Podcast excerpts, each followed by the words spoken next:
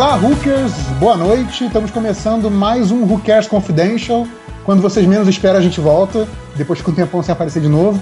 Hoje aqui a casa tá cheia, a gente tem muita coisa para comentar. Uh, provavelmente. Temos?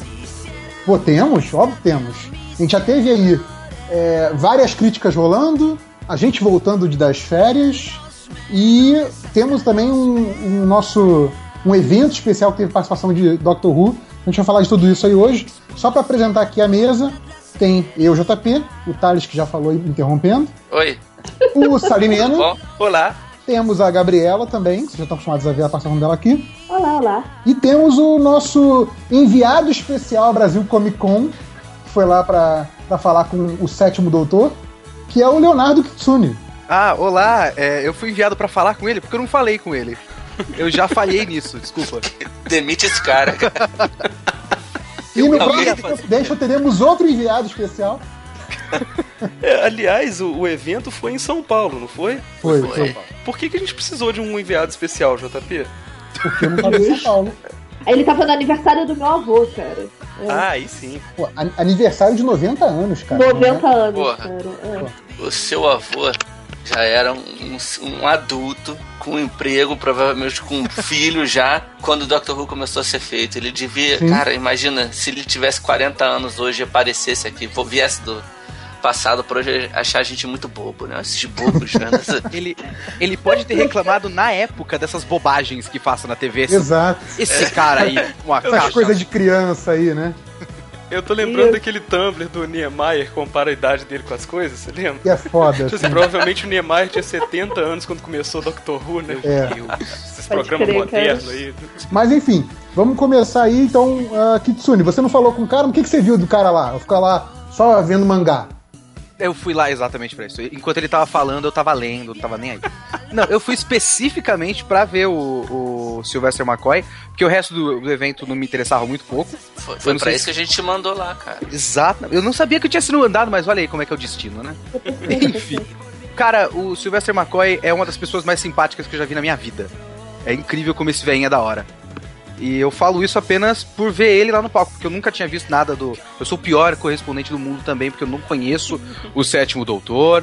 A única coisa, eu tava falando pra vocês antes, a única coisa que eu ouvi dele foi a participação dele em um dos Big Finish que eu ouvi. E não consegui fazer pergunta, só vi tudo à distância, mas foi bem divertido. Mas, é, mas foi o quê? Foi uma palestra com ele? Foi uma espécie de entrevista barra palestra, assim. Foi com o. Sadovski, é Roberto Sadovski, eu acho.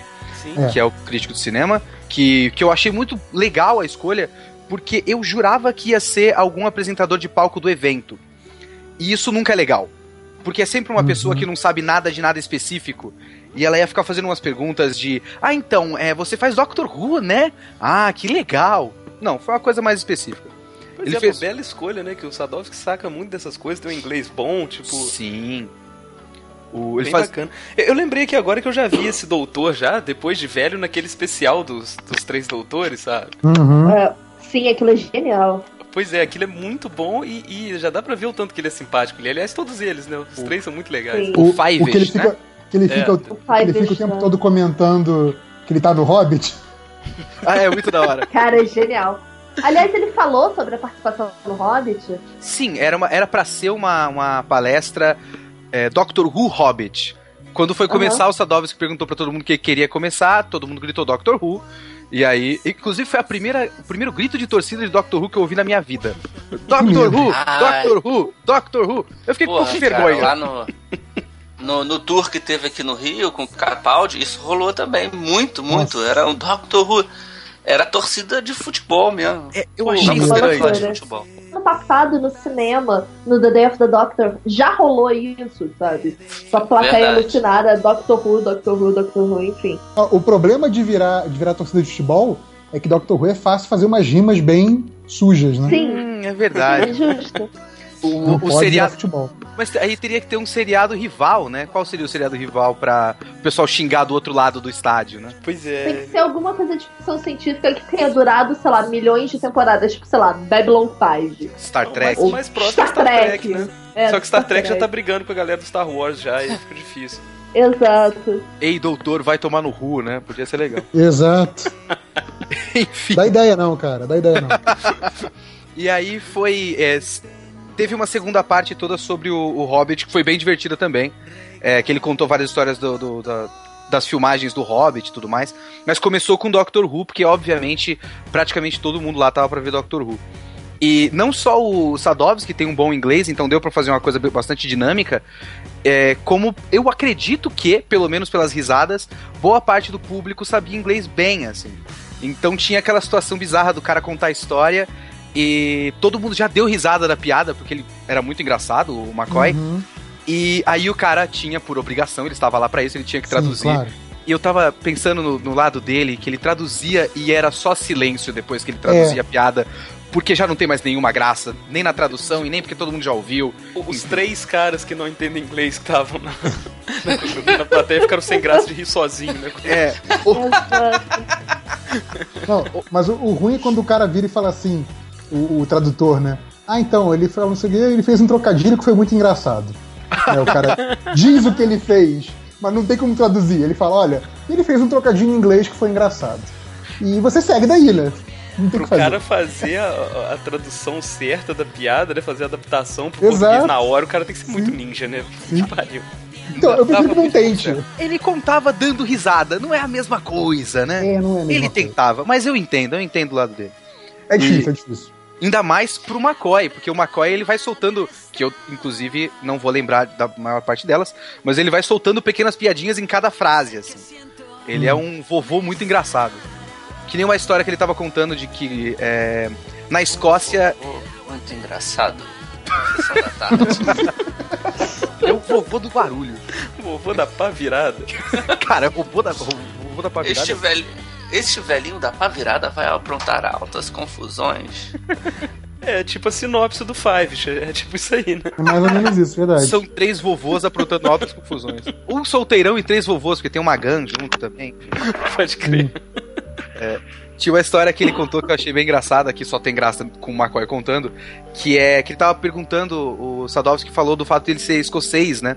E ele falou, ah, porque é muito comum lá na Escócia, né? Porque essas cabines telefônicas de, de polícia ainda tem na Escócia, aparentemente. Então você passa pela rua e você vê. Eu não sabia disso, preciso conferir isso um dia. E ele falou que, tipo, escocês tá lá tudo bêbado no meio da noite voltando para casa, eles batem na cabine e falam: sou o doutor, deixa eu entrar! e aí, eventualmente, alguém puxa para dentro e o cara é um ator, e aí ele vira o Doctor Who. E foi o caso do Sylvester McCoy, disse ele. Ele, ele falou que ele acha muito legal que tem outros dois doutores escoceses, mas ele, ele, gostava muito de ser o único doutor escocês. Agora acabou a graça disso. Mas assim, o que é engraçado é que não só ele é, é a coisa de ser escocês, mas agora ser abertamente escocês, né? Porque o Tennant ainda dava uma, uma disfarçada no sotaque. O Capaldi não, tipo, ele já chegou falando: Nossa, eu agora sou escocês, que legal, sabe? Uma das melhores cenas do primeiro episódio, inclusive. Scottish! oh, Scottish! Olha só, a gente tem que chamar o Léo mais vezes, que ele sabe fazer sotaque escocês, a gente não sabe, cara. Eu, eu sei fazer exatamente a frase que ele fez. Calma. a gente chama pra usar como, como como é que chama? Vírgula sonora, né? Ah, até a gente chegar na oitava temporada, você pode decorar outras. Exato. Por favor. Cara, tem, tem uma cena que eu gosto do, do Eleven Hour lá, o primeiro do Matt Smith, que é quando ele vira pra Amy Pond e ele fala, né? Você é escocesa, frita alguma coisa pra mim, né? Tipo, só come frituras, filho da puta. E o, o, o Moffat é escocês, não é? Aparentemente sim. Olha só. A Missy, a... esqueci o nome da atriz que fez a Missy, ela é escocesa. Ela é escocesa, não é? Um quiz do Who Cares, né? Quem é escocês é. ou inglês, né? Bota as carinhas. a gente pode fazer uma busca rápida quanto a isso, olha aí, por que não? Cara, sacanagem, né? Não tem um ator de Gales, assim, nenhum ator que nasceu em Cardiff. É, ela é escocesa. É, mas alguém nasceu em Cardiff? Ah, ela, ela é escocesa. Ela, ela deu uma entrevista falando alguma coisa do Capaldi, da Escócia, que eles não se conheciam apesar de serem da mesma cidade. Aí fez alguma piada de bêbado numa entrevista. Aliás, teve um comentário do próprio McCoy sobre a Missy, rapidamente também. É, aliás, eu, eu, senti falta de perguntas sobre a série atual. Eu gostaria de saber mais a opinião de atores da série antiga sobre a série atual. Sim. Mas alguém falou com ele, ele fez uma brincadeira, né? Que alguém foi fazer uma pergunta para ele, tava, era uma menina vestida de doutor. Eu acho que ela tava vestida de sétimo doutor, inclusive. Ele falou: Ah, então já tem um doutor mulher, né? E aí a pergunta dela foi justamente sobre a Missy, né? O que, que ela acha do fato do, do, do, mestre ser uma mulher. Ele falou: não entendi por que, que vocês estão achando tão estranho, sendo que aparentemente o primeiro episódio dele foi uh, Time and the Running, um negócio assim. E essa Running é uma senhora do tempo. Ou seja, ah, já tem uma vilã que é uma senhora do tempo e é uma mulher. Uhum. Sei que vocês estão achando estranho e tal. Só que o, o, impacto é diferente, mas ele deu uma, um downplay aí na, na questão da Missy. Mas pô, aparentemente ele tá ligado nos, nos debates sobre o doutor ser mulher, poder ou não ser mulher e tal. Inclusive, uma das especulações de fãs, né, é que a Missy podia ser essa personagem, né, antes de revelar quem é. A Honey, né? Sim. Aliás, tá, tá tarde para avisar isso, mas é, tem ouvinte reclamando que os Confidentials estão cheios de spoilers. Galera, vai ter sempre, tá? Tipo, sai é. daqui enquanto tem tempo. Ai, eu nem me liguei disso. Cara, Confidential é outra timeline, gente. Pois é. E dessas perguntas de série antiga, foi uma das primeiras coisas que o, que o Sadovski falou pro cara. É, ele tentou abrir com uma coisa desse tipo, né? Ele perguntou sobre efeitos especiais. Ele falou, ah, no seu tempo, efeitos não eram tão tão bonitos quanto hoje, o que, que você acha dos efeitos de hoje e tal. Aí ele falou que ele preferia antigamente que era coisa mais prática, né? Que quando era para explodir alguma coisa, você explodia as coisas. Hum que ele quase morreu algumas vezes em gravações Olha, de Doctor Who. Eu posso dizer, sem ter visto nenhum episódio do, do Sétimo Doutor, que não tem nenhum efeito tão ruim quanto aquele Mickey da lata de lixo do Rose. Com certeza, então... com certeza. Não, os efeitos de, desse final da série clássica devem ser melhores do que aquela época do Eccleston, com certeza. Ah, deve ter aquela carinha de filme de ação sessão da tarde, né? Sim. Temperatura sim. máxima. É, tinha aquela vibe meio changeman, né? Os caras, tipo, numa praia, assim, enfrentando um monstro, no, num mar. Pedreira, né? É, pedreira, Caramba, sim. A clássica pedreira. A pedreira da Toei, cara, ia ser tão legal. Será que naquela época eles já usavam o subsolo da BBC? Aquele galpão do que gravaram o Dalek? que, que, que, gravaram também a Consciência Nestene. A nave do Sicorax. Ah, não, não deve Isso, ser o mesmo, né? Porque eu acho que não era em Gales antigamente, né? Ah, pode ser. Aquele é, mesmo corredorzinho só... de, de metal com aquela aquele corrimãozinho de metal que eles vão andando, o mesmo corredorzinho sempre, com o mesmo corrimão. É, aqui, aquele, aquele é um corredor galês. ah, corredor então tá galês. tá bom. Um típico corredor galês. Pior que é, esse, esse subsolo da BBC tem uma história que o McCoy contou que na minha cabeça era nesse subsolo. Agora eu tenho que ver o episódio para saber se era ou não. Que eu só coloquei na minha cabeça que ele tava lá. É tão padrão Doctor Who. É a história que do dia que ele foi herói de verdade na vida real em Doctor Who. Acho que eles estavam gravando num algum container de água lá e tal. E acho que o doutor tinha que salvar a Ace dentro d'água. Eu não faço ideia mais dos detalhes. Mas eu sei que o negócio explodiu e tava cheio de fiação e equipamento elétrico e tal. E aí começou a encher tudo de água, ele ficou, ele percebeu o perigo rapidamente, correu para cima de uma escada, gritou é, apague os equipamentos elétricos e tal. Aí todo mundo apagou tudo. E aí todo mundo bateu palma porque ele foi herói de verdade, salvou a vida das pessoas é, na vida real. Olha que bonitinho. Legal. Uma história bonitinha. Por que não? Mas tem uma história de, de efeitos especiais que eu achei muito boa dele. Dos, uma, uma gravação dos Daleks que eles estavam gravando, acho que em Londres mesmo. Uhum. E era na época que tinha muito protesto e ataque do IRA, né? Pode crer. Uhum. Então, anos 80, ataque do IRA e tal.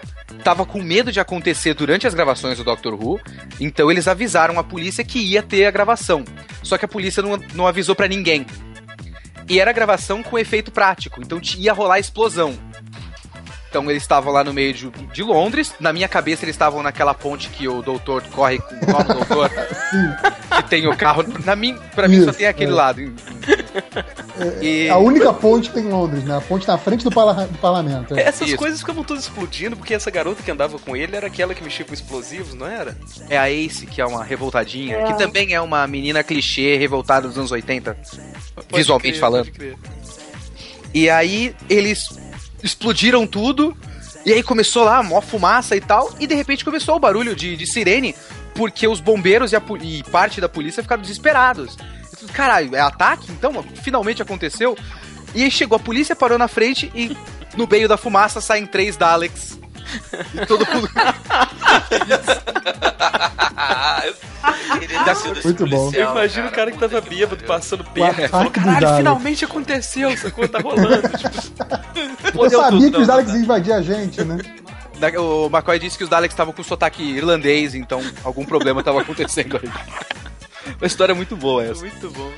Perguntaram para ele como é que foi fazer a série, essas perguntas básicas. Como foi fazer a série, né? Sim. E ele falou que na época ele era uma coisa grande ainda, né? Eu acho que nessa época já tava caindo a audiência, não tava? Possivelmente. E, era uma coisa grande, um fenômeno grande, mas acho que não era um grande sucesso de TV.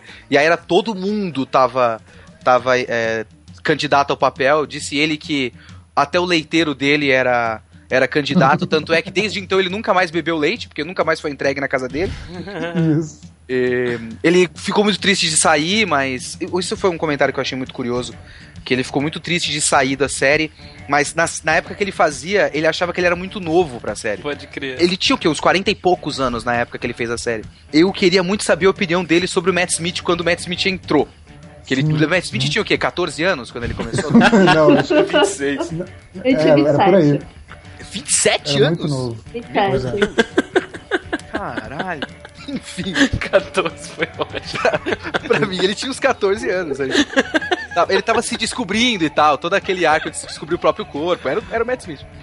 E, mas disse ele que quando ele foi fazer o filme do Oitavo Doutor, é, foi um bônus, foi legal poder fazer, porque ele podia voltar e tal, e era uma coisa legal, mas que ele achou que ele tava na idade certa pro doutor é, quando ele fez o filme. Ele tava o quê? Com 50 e algo já.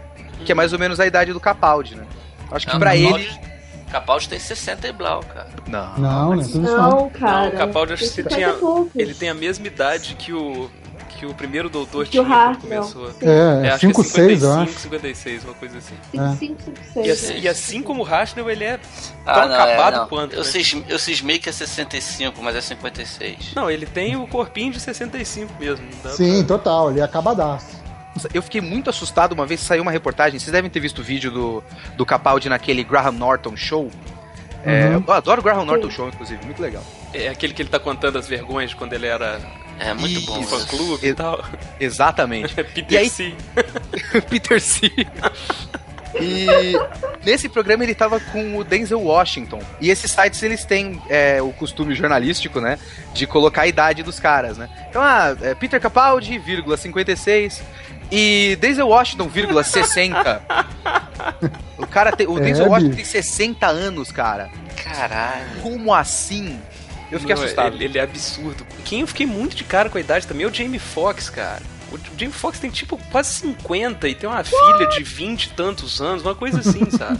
Como assim? Eu fiquei muito de cara. Pra mim ele tinha tipo, sei lá, 38. Assim. Eu não faço ideia. Esses caras são, são realmente viagem no tempo, esses malucos. Não, né? absurdo. O Capaldi não tá tão destruído, não. Que isso? O Capaldi tá um, um senhor respeitável. Eu adoro Capaldi. Ele tem pescoço de galinha, cara. Tem. pescoço da Marina Silva. Nossa senhora. Aquele episódio, eu acho que é o. Acho que é o flatline, que ele fica, que a tarde desencolhe. Sim, sim. Fica só, a mão, fica só a, mão, a mãozinha. Botaram um dublê de mão que o cara tem sim. carne na mão. Tipo, o Capaldi é só osso a mão dele. Cara, eu fiquei muito incomodada com aquilo. Ele tem aquela mãozinha fininha, sabe? É, não dava pra ter usado uma mãozinha de um velho qualquer. É uma mãozinha muito específica. Cara, eu respeito Capaldi, muito vocês. Tem mão de Drácula, cara. É muito bom a mão dele, é. aquela mão fina, assim. Eu, res, eu, respeito muito vocês por prestar atenção nesses detalhes, cara. Eu caio em todos os truques de, de câmera. pra mim era o Capaldi gravando a mão, sabe? Ah, mas. É que se colocasse a mão dele ia achar que era o Silence, né? Ele tem aquela mão do Silence também. Pois é, ele tem a mão do Silence. Você só tem mais nojo. dedos, né? Que Silence tem só três. Que nojo, cara, gente. Reparando em homem desse jeito. Eu Mas acho uma coisa, as mãos do McCoy são bonitas, Kitsune? Ah, eu acho que eu não vi tão de perto assim. Poxa vida. Ele deve ter aquela mão de mão gordinha, né? Aquela mão de senhor gordinho, assim. Ele, ele, ele tem um jeitão de senhor gordinho, mas eu não sei se a mão dele. Eu não aper... Infelizmente eu não apertei a mão de Sylvester McCoy. É uma pena. Eu só prestei ele tava atenção. cobrando pra tirar foto? Ele especificamente não, mas é que você tinha que comprar um ingresso a mais para tirar foto com ah, celebridade. Tá. Ou seja, ele cobrou, entendeu? É, ele é, cobrou claro. da organização, a organização cobrou o evento. E eu acho que era tipo uns 90 reais, assim. Ui, Caraca, esse... eu, eu deixei pra lá. Eu, eu ficava puto com essas coisas antigamente. Nossa, o cara cobrando pra tirar foto com os outros e tal. Mas, cara, tem, tem uns, uns sujeitos desses que eles não têm de onde tirar renda além disso, né? Tipo, o cara meio que vive. É, e, e, também tem essa coisa do Brasil entrando agora nesse calendário mais internacional desse tipo de evento, uhum. que lá fora isso é comum. Geralmente os caras vinham aqui e a organização explica para eles: ah, não, aqui é negócio muito amador, tal, não sei o quê. E ficava por isso mesmo. Tipo, os caras fodões que lá fora cobravam, sei lá, 30, 40 dólares por um autógrafo no teu gibi, aqui os caras faziam de graça porque eles entendiam que aqui não tinha um mercado disso tal, não sei o quê. Agora parece que tá, tá começando. É se a gente vai querer entrar nessa coisa de mercado global de cultura pop, vai ter que aceitar a regra que jogam globalmente, sabe? É, pô, você tá, tipo, comprando um, sei lá, um souvenir da série que você gosta, assim, né, cara? Pô, uhum. tipo, eu acho que é um negócio que vale a grana e, e é legal você poder ajudar também um, pô, um, um, cara que você não sabe como é que tá a vida dele atualmente, sacou? Não, não, peraí. Esse maluco especificamente, os outros tudo bem, mas esse é, especificamente esse tá na um... folha de pagamento do Peter Jackson. Ele fez um blockbuster, tem razão. Mas é, tem isso. Mas, Porra, mas ele, ele, foi pago pra ficar todo cagado lá no meio da floresta, pô. Não, ainda tá pô, difícil. Não tá bom? Mas, pô, mano. É. Quem quer ficar cagado no meio da floresta, essa coisa assim de bobeira? Pode pagar que eu, eu faria, na hora. Exato. Me leva não, pra, pra Nova Zelândia bem. cliente de bosta de passarinho. Tô indo, Vocês se vendem muito barato, cara. Pô, pagando bem, né? Detalhe, sabendo que o diretor do filme é fã de Doctor Who. Você acha que ele foi lá e cobrou pouco? Tá bem, tá bem. Tipo, é legal ter um doutor no elenco do Hobbit, mas se aquele personagem não tivesse lá, o filme ia ser até um ah, pouquinho melhor, cara. Sim, não tem absolutamente nenhuma necessidade de ele existir. Ele faz uma cena patética que ele fica só correndo é, no trenozinho lá gritando com, com né, cara, filme infantil. É horrível que ele contou uma história sobre essa cena que ele quase morreu também nessa gravação. Nossa, imagina, cara, o cara morrer numa cena de merda dessas. ah, e, é, e morrer na, na tela verde, né? Sim. Pior ainda. Ele, ele, ele, mas como é que ele ia morrer? Porque não tinha lebre ali, ele não tava em movimento. Ele então, tava parado, tinha um era um ventilador. Deixa eu Devia ter... ter um ventilador apontando para ele para fazer movimentos. Ele, o máximo que ele teve foi uma pneumonia. Foi não. Isso. É porque tinha lá toda a estrutura para fazer o trenó, porque o trenó existia, só que era todo verde, obviamente. Ou será que não? Acho que o trenó não era verde, não. Mas enfim, colocaram um trenó lá numa estrutura e pessoas balançam aquilo até onde eu entendi. Então é um touro mecânico com pessoas balançando. Hollywood, é, é, pois é. E aí tinha lá uma estrutura toda de. É, provavelmente aqueles tablados, bem, deve, ter, deve ser parecido com aquele WWE, sabe? Pro cara cair e tá tudo bem, mas tiraram uma parte daquele chão para colocar uma câmera por conta da angulação da cena que eles queriam pegar, e aí balançaram forte demais e, e ele caiu de costas. Ele falou que ele ia bater a cabeça no chão, no concreto mesmo, mas um cara rapidamente colocou a cabeça, a mão embaixo da cabeça dele. Ele, é, ele achou que era um jogador de rugby da Nova Zelândia, tão rápido que ele desceu. então, mais uma vez ele quase, é, quase morreu em gravação. É um, é um cara frágil, aparentemente, né? Ou não, né? Se o cara sobreviveu a isso tudo aí, cara. Verdade, também tem isso. Mas eu acho que é de, do, do, que eu me lembro, do que eu anotei de Doctor Who, é isso. Tem lá o que ele tá falou bom. também de. de. Hobbit Sim. e tal, mas ah, não mas interessa. Ninguém se importa. Não, aí quando a gente fizer o. o sei lá, o Terra-média Cares, a gente. Não, já tem gente falando de Tolkien demais nesse mundo já, cara. É, é. É, tá não, não, não, é interessante. Aí é também que a gente nem consegue, a gente nem consegue fazer um nome que case com o nosso Exato. Nossa, nossa não tem graça. É verdade. Ah, tem, mas seria muito nerd. Até daria, mas seria demais. Que tem o. Seria? Tem o deus da Terra-média, que é o Eru. Dá pra fazer o Eru Cares. Nossa. agora, agora, agora, é a gente vai ter que fazer. Agora a gente pode conversar. Agora é. rola, cara. Agora rola. É o nome antigo do Luvatar lá, então. É, no, no início havia Eru único. Exato, exatamente. Dá pra fazer o Eru Cares. Por que não? Agora, Kitsune, eu queria te fazer uma pergunta. Depois de ter visto lá o velho, escutado da história dele e tal, não sei o quê, subiu no seu conceito de doutor? Ou não? Mesmo sem ter visto episódios dele? Tipo, já gosta mais dele, tipo, ah não, o McCoy agora tá um, é um dos favoritos, ou não? Tipo, foda-se ah, Subiu, eu quero assistir. Eu ia, não assisti porque, enfim, né? Vida. Mas eu quero, agora eu quero sim assistir, eu tenho curiosidade por ele. Parece ser um doutor muito divertido. Vai saber. Aí tem questão do roteiro, mas vai saber, né? Então, eu, eu, eu, perguntei isso porque, assim, depois que eu vi aquele especial do, do Five-ish Doctors, né? Cara, eu fiquei muito afim de ver as, as fases de todos eles, assim. Que os caras são todos muito divertidos. Pô, eu tenho muita vontade de ver o 5, cara. Qual é o 5? O Peter Davidson. Ah, é, é, o, é, o, sogro do. É o do Aipo. Porque o Tenant faz muita propaganda dele, fala que era o favorito é. dele e tal. Eu tenho, eu tenho uma curiosidade. O 5 me parece mais sem graça. Cricket, né? é. Então, porque eu acho que ele é o cara que menos tem cara de doutor de todos. Por isso que eu tenho muita curiosidade de ver ele. É muito um cara qualquer, né, que tá ali na. Sim, o cara meio, meio modelo dos anos 70, né? Tipo, cara que, e, que teve, e que teve a tarefa dificílima de substituir o Tom Baker, né? Exato. Não, mas aquele aipo na roupa dele é muito personagem do Douglas Adams, assim. Tipo, um maluco que anda por aí com aipo na roupa. Assim. É, tipo assim, parece que aquele aipo poderia ser qualquer outra coisa, sabe? Exato. Mas eu tenho curiosidade mais por ele, pelo sétimo e pelo quarto doutor. Porque o quarto doutor é essa lenda de que ele é incrível e foda e o melhor. Sim, e é, ele é o doutor, né? É, exato, ele é o Doctor Who. Eu vou ter que seguir na ordem, vou ter que ver tudo que veio antes. O bom é, episódio perdido esse... no meio. Eu, eu tenho, essa lembrança. Você conseguiu terminar o primeiro arco, JP? Consegui, pô. Tô esperando ah, tá, pra ver o segundo.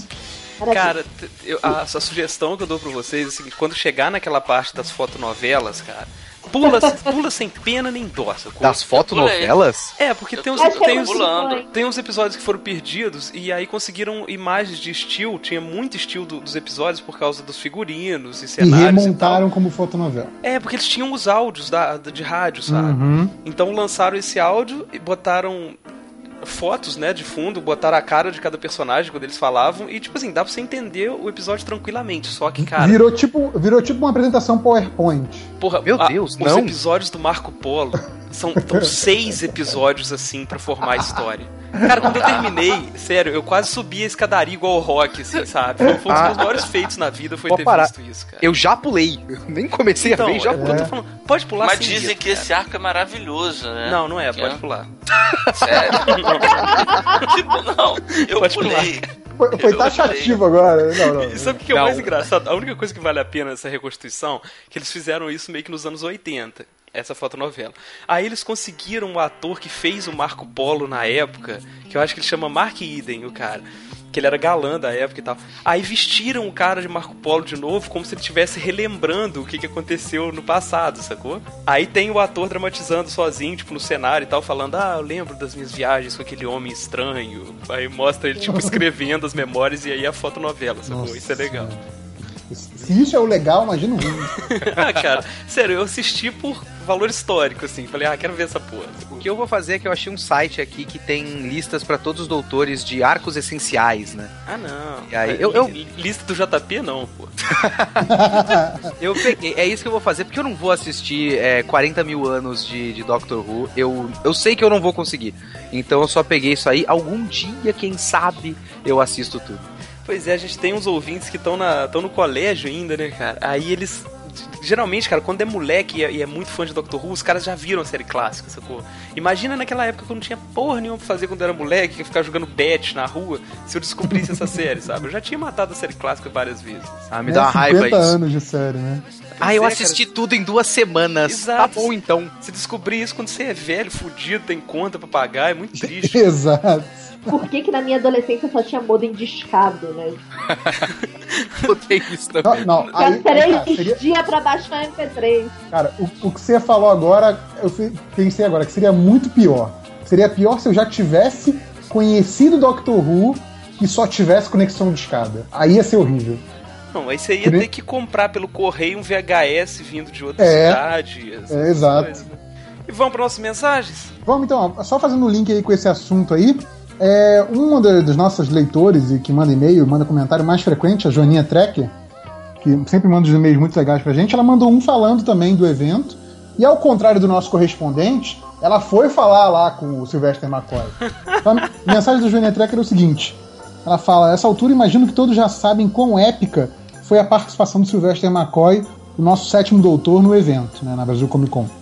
É, simples, simpático, fofo ao extremo e com mais energia do que eu esperava para alguém de sua idade, o homem conquistou os Ruvens e não Ruvens presentes ao descer do palco e li literalmente ir para a galera para a sessão de perguntas e respostas. Tá vendo? O Kitsune não falou isso. Esqueci de falar isso, olha aí. É, tá vendo? Na sessão de fotos, ele também esteve firme e forte, muito gentil. Ganhei até um nice costume, né, o comentário dele no final da foto. Estou nas nuvens até agora. Adorável é a palavra que define o homem. E aí ela falou: caso queira conferir, tá aqui a prova que estive perto do homem, bem como meu nível de óleo de peroba na cara para usar o cosplay que estava alto. E aí ela mandou uma foto lá dela do, do Facebook, é a foto dela com o McCoy, e ela tá com um cosplay de, de Doctor, acho que é o décimo, se não me engano. É, e aí ela fala: agora só me resta esperar a Comic Con Experience para tirar uma foto com a Tardes, quem sabe sonhar com algum outro doutor ou companion no pedaço. Um abraço da Companion por 15 segundos, Ana Lúcia Joaninha Trekker. Olha então, só, que maneiro. Né, foi Companion por 15 segundos. Enquanto o Kitsune não foi por nenhum segundo. Nenhum segundo. Eu nenhum. fui. O Kitsune é o nosso Companion. Isso. que merda. Seu, que legal. Que legal. Que derrota. Que derrota. Deixa pelo menos eu ser a dona, que é bacana. Mas. Não, então, então, essa foi uma das coisas mais legais, só complementando o que ela falou. Uma das coisas mais legais foi isso, que, que foi abrir pra pergunta e falou: tá, eu posso descer? Tá bom, então. E ele deu a volta, foi lá. Ele tava com o microfone, ele direcionava o microfone para as pessoas. Na hora da tradução do, do Sadovski, ele ficava batendo boca como se ele estivesse sendo dublado. Sabe? É muito comédia esse velho, cara. É muito comédia. Legal. Pô, na hora que falou que foi pra galera, eu imaginei ele, tipo, pulando do palco, sabe? Meio fazendo stage dive, assim. E, e quase morrendo na terceira vez. Né? As pessoas abrem aí, e ele cai no legal. chão. Mas enfim, vamos passando aqui, mudando de assunto, já falando bastante aqui do, do sétimo tem aí vários. Enquanto a gente estava de férias, né? A Gabriela era a única trabalhando e ficou escrevendo crítica da oitava temporada. Né? Inclusive, eu vi muito esse movimento no Twitter, as pessoas assim, eu vi episódio não sei o que pensar, a Gabriela escreve logo, né? Eu, eu sou um desses. É, eu sou um desses. Gabriela, por eu, eu esperei pra ver se, se vestia a carapuça. Pô, teve vários episódios que eu queria, eu terminava de assistir, eu queria ir pra internet vociferar contra o episódio, mas aí eu li a crítica e falava, não, é legal, eu que sou burro. eu ficava muito triste quando o Salimeira falava mal da temporada. Eu falei, porra, a temporada é tão legal, o Salimeira não tá gostando. Que, que puxa vida. Sabe quando passou? Eu, eu vou falar isso mais pra frente, tem um comentário aqui que meio que representa bem o que, o que eu senti. Eu acabei. É porque eu fui com muita sede ao pote, sacou? Porque foi essa, essa foi a primeira temporada que eu assisti os episódios. Idem na semana, tempo sacou? Real, né? É. é. então eu esperava demais, sabe? Tipo, Sim. demais mesmo, assim. Se fosse as temporadas que eu gosto, eu não estaria satisfeito. Então, eu acho que eu peguei pesado. Eu gostei da reação de vocês, porque acho que quando a gente for gravar o, o, o Who Cares da oitava temporada, vai ser bem polêmico, vai ter opiniões bem diversas. Assim, eu então, já falei, provavelmente é até lá eu já entendi a metáfora, vou achar tudo lindo, vou ter saudade do Capaldi, sabe? Puta, isso é triste, hein? Vai ser a gravação já com o outro doutor. É possível. Será? Caramba! É possível, é possível. Gente, eu acho que o Capaldi vai, não vai largar o osso muito cedo, não, cara. Ah, por favor, eu não. Eu ia falar. O que você vê nos, nos, nos aqueles extras do, do, do, coisa, o Capaldi tá, tipo, muito feliz. Tipo, eu não vou largar Sim. o osso, foda-se. Não, e, e, outra coisa, eu acho que essa temporada foi meio que, até pelo que ele diz no final, né, que ele parece que ele se descobriu nesse último episódio, assim, né, como, uhum. que, quem ele é, que, que doutor é esse e tal. Eu acho que foi um grande prequel para ele essa temporada, sabe? Até por isso que eu acho que não foi tão legal. Ele, ele dá pra você ver que ele ainda não é o, o, 12 doutor que a gente vai ver, sabe? Eu tava pensando nisso essa semana, sabia? tava realmente pensando nisso. Acho que faz muito sentido que deram uma desacelerada legal na história deles. Eu acho que essa temporada foi mais a, a, despedida da Clara do que a entrada dele. O que é estranho pra uma primeira temporada de Doutor, né? Devia ser bastante sobre ele. Apesar de ser também, mas foi realmente mais sobre a Clara. Tanto é que o último olho lá da abertura é o olho da Clara, né? Pois é, eu, pô, eu, eu tava curtindo demais a Clara no início da temporada, mas aí eu comecei a sentir falta de. Mais pra frente eu fiquei, cara, eu quero mais Doutor e menos Clara. E não foi Ficou rolando meio isso, over. né? É, pois é. é foi, foi tipo o fim dos pontes, assim, sabe? Pode, chega de ponte, vai embora, ponte. Tchau. Vai embora, porra! Exato. Vai ter Papai Noel agora. que bom. Que sensacional. Quando falaram que, que era o Nick Frost que estava sendo contratado pro especial de Natal, eu jamais ia pensar que era o Papai Noel. Faz todo Noel. sentido do mundo, né? Grande ele escolha. Ele é o amigo do Simon Pegg, né? Inclusive, uma pena que o Simon Pegg já tenha feito um episódio, porque eu queria muito que ele fizesse mais Doctor Who. Ele é o meu master dos sonhos, cara. Ele, ele vai ser ah, o mas master ele pode um voltar, Ele pode voltar com o primo. O Capaldi voltou, cara. cara. É verdade. Sim, e eu ainda, eu ainda quero que o Mickey seja o primeiro doutor negro, cara. Nossa. Ah, não, Mickey não. Tem... Não, Mickey não tem que, cara. Tem que ser o, o tapador de, de, asfalto lá, cara. Vamos, vamos com calma, vamos com calma. Não, tem que ser o Idris Elba, cara. Drizelba fica foda. Que isso, cara? Não, o Drizelba, cara, ele vai bater todo mundo, é, cara. Vai abrir a porta de um eu, eu gosto do Doutor Babaca, mas o Drizelba ele vai pegar as pessoas e partir no meio. Exatamente. Calma. É... Apesar que eu apoio. Mas teve uma ideia genial, acho que foi do Salimena, de pegar. Ah, meu Deus, como é que é o nome daquela mulher que fez o anjo no Constantine? Ah, Tilda Swinton. Tilda, Tilda Swinton. Swinton. Essa, que ideia genial. Eu e a Gabriela estamos ah, na luta aí, cara. Cara, a gente. Eu, é. A minha luta ainda, ele. Agora, essa moda do doutor regenerar com um cara que ele já viu por mim, ele regenerava que nem a dona agora, voltava. Também. Também. Não, cara, pô, esses, esses dois hookers de merda aí foram lá no, no nosso crossover com o Doctor Who Brasil e não falaram da Tilda Swinton. Eu fiquei esperando. Não, não acho, não acho que a Tilda Swinton é uma boa. Nós queremos a Ellen Mirren. Eu acho que a Ellen Mirren seria foda como ah, doutor. Ellen Mirren. Até quando, cara, quando virar a temporada, essa mulher já morreu. Não. Isso, cara. Mas vamos lá, a gente tava falando aqui que a Gabriela tava fazendo as críticas da oitava temporada, então ela separou aí alguns comentários para ler aqui agora. Ah, tá certo. Sem me alongar muito. É, antes, deixa eu só fazer uma pequena chamada de nome, já que eu não posso ler todo mundo, de gente que tá sempre comentando, gente que tá, tá dizendo que eu sou uma pessoa legal, enfim. É, Liberótimos, Tatiana dos Anjos, Denis de Marque, Thiago de Lime Castro, o, o cara dos, maiores, dos comentários maiores que, que as minhas resenhas, que eu adoro. É, a Gisele Oliveira, que brigou comigo no episódio do Kill the Moon, mas não desistiu e continuou comentando. Obrigada, Gisele. Rodrigo Lima. É, sobre o Caretaker, o Baroni diz: eu acho que o Moffat está se preocupando demais com a afirmação da nova personalidade do Doutor e deixando boa parte do resto da temporada de lado. Já deu para entender bem no começo que o Capaldi é bem diferente do Smith e que a relação dele com a Companion tem uma pegada completamente diferente e que ele não é o bobo alegre com uma caixa mágica. Metade da temporada tá mais do que na hora do cara pedir do cara parar de pedir desculpa pra audiência. Eu concordo muito com isso porque a temporada foi toda em cima disso disso e, e, e da relação dele com a Clara. Mas também eu sempre fico pensando nesse, nesse impacto da BBC Tipo, oi, então, a gente tava dando muito certo com esses doutores molequinhos e agora vamos passar pro maluco 55, parece que tem 80. O que eu achei mais engraçado nesse comentário é que no final da temporada o doutor fala: Agora eu descobri quem eu sou, eu sou o louco na caixa mágica. Cara, eu tava Exato. pensando nisso.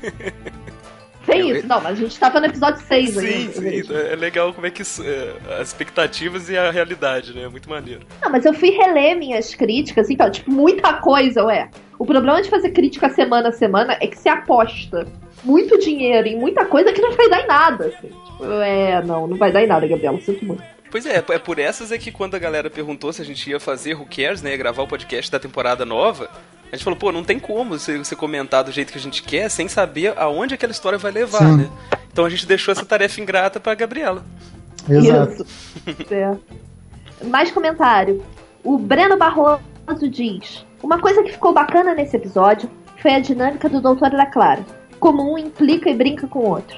Peço licença para ser ousado, tem toda a nossa licença, mas digo que está se, se, se, direcionando em intensidade e qualidade para a relação tenante-dona. Discordo, mas calma. você tem toda licença para ser ousado.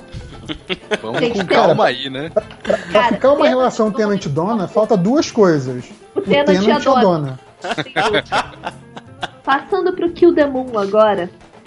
Kill the Moon começa com um chilique do Bruno Portela, que eu preciso ler. Aliás, é ótimo, porque toda vez que o Bruno Portela odeia um episódio, ele vai lá chilique na caixa de comentário. Eu acho isso é, excelente. O Bruno é muito chiliquento, é muito bom. É, mas enfim, o chilique do Bruno Portela. Vai se fuder, mas já é essa de apaguem as luzes ou deixem elas acesas. Jesus! Que ideia de Jerico. E completamente inútil, porque a Clara acaba ignorando de qualquer forma. A Ludwig já estava fazendo um ótimo trabalho fazendo contraponto à Clara. Não precisava dessa ideia inacreditavelmente estúpida. Exclamei alto. Meu Deus, que ideia idiota! Uma ideia que caberia muito bem na galhofa da primeira temporada, que é perfeita, mas o episódio se propõe a ser todo grandioso. Ui, vamos matar a lua. Ui, escolhas da humanidade. Ui, como essa ideia idiota. Meu, Meu Deus, pai. cara. Cara, melhor comentário, melhor comentário. Respira, velho. É tipo, calma, cara, é só uma série, né? Calma. Tá, tá tudo é bem. É por isso que eu esperava para falar do episódio da internet. Dali em diante, o episódio ficou completamente esquisito. E concordo. Como assim o bicho botou um ovo daquele tamanho? Ué? Tudo bem que não era uma série de ficção científica, mas porra, o público não é tonto também, né? Francamente. Arde. Cara, eu queria muito ver a cena do bicho botando o ovo, só que eu queria ver aquilo saindo de dentro dele. Olha que eu vi uns comentários aí, principalmente nos últimos episódios da temporada, vi uns comentários Twitter e internet afora, que eu discordo um pouco dessa tua afirmação de que o público não é tão burro, não, hein? Nossa senhora. É, não, é, rola, rola uns problemas de interpretação de texto, porque assim, não é pra ah. Doctor Who, é pro Enem, né? Mas vamos lá. Mas é... esse episódio também abusa da nossa suspensão de descrença, né? Puta que pariu. Cara, eu, eu, eu, eu tenho uma capacidade legal, foda-se, muito grande, assim, tipo, ah, foda-se. Eu, eu gosto, eu gosto desse, do, daquele da, da floresta, é, desse aspecto específico que muita gente reclamou, da suspensão de descrença, eu gosto porque volta um pouco para aquele climão de fábula, assim. Eu tipo, também, também. Aquele, aquele episódio, para mim, foi um oásis, cara, na temporada. Olha, é. vamos Vamos jogar um, um, um, um, conceito de fantasia absurdo aqui no meio disso. Esquece a pseudociência. Esse episódio aqui, o conceito principal vai ser fantasia. E segue daí, bicho. Pois é, é eu acho que o Bruno tocou num ponto interessante aí no meio do chilique dele aí, que é falando que na primeira temporada esse tipo de bobeira fazia sentido. É isso que eu tô sentindo falta, sabe? Porque virou a, a ficção científica mesmo. A galera tá comparando teorias e tal. Eu Ou sinto... seja, de deixamos de ter viúvas de doctors específicos e agora temos viúvas da tosqueira, é isso? Não, não é da tosqueira, cara. É, é, ah, cara, é, é da série ficção científica barra aventura barra comédia, sacou? Não só ficção científica. Sabe? Eu não consigo. No momento que o Doctor virar uma ficção científica mesmo, que tudo tem que fazer sentido, eu paro de ver, cara. Pô, esse dúvida, episódio, sim. o, o Kill the Boom, por isso que eu entendi o lance do Bruno, sabe? Ele, ele, é, ele é muito sisudo em, visualmente, sabe? Era todo aquela, aquele cenário horroroso daquela pedreira aquela em preto coisa e branco. Meio alien. Rola, Exato. rola dica visual do pois é, mas, alien. E, mas é... Só que não funcionou, sabe? Então, e, é, e, é, justamente por isso que, que a suspensão de descrença acaba pegando aí, né? O alerta acaba pegando. Porque o episódio às vezes se leva a sério demais, e aí você vai querer levar a sério e nada faz sentido. Agora, o da floresta se leva muito Vocês perceberam que a gente tá fazendo o Who Cares já dos episódios que a gente não devia fazer agora, né? É, ah, tá, desculpa, vamos, vamos. perdão. Não, não, perdão. não, não, não. Cara, a gente, a gente não consegue ficar um podcast sem citar piranha, é impressionante. Diabo que carregue quem disser que não é. Pelo menos não é mais menor seu, né?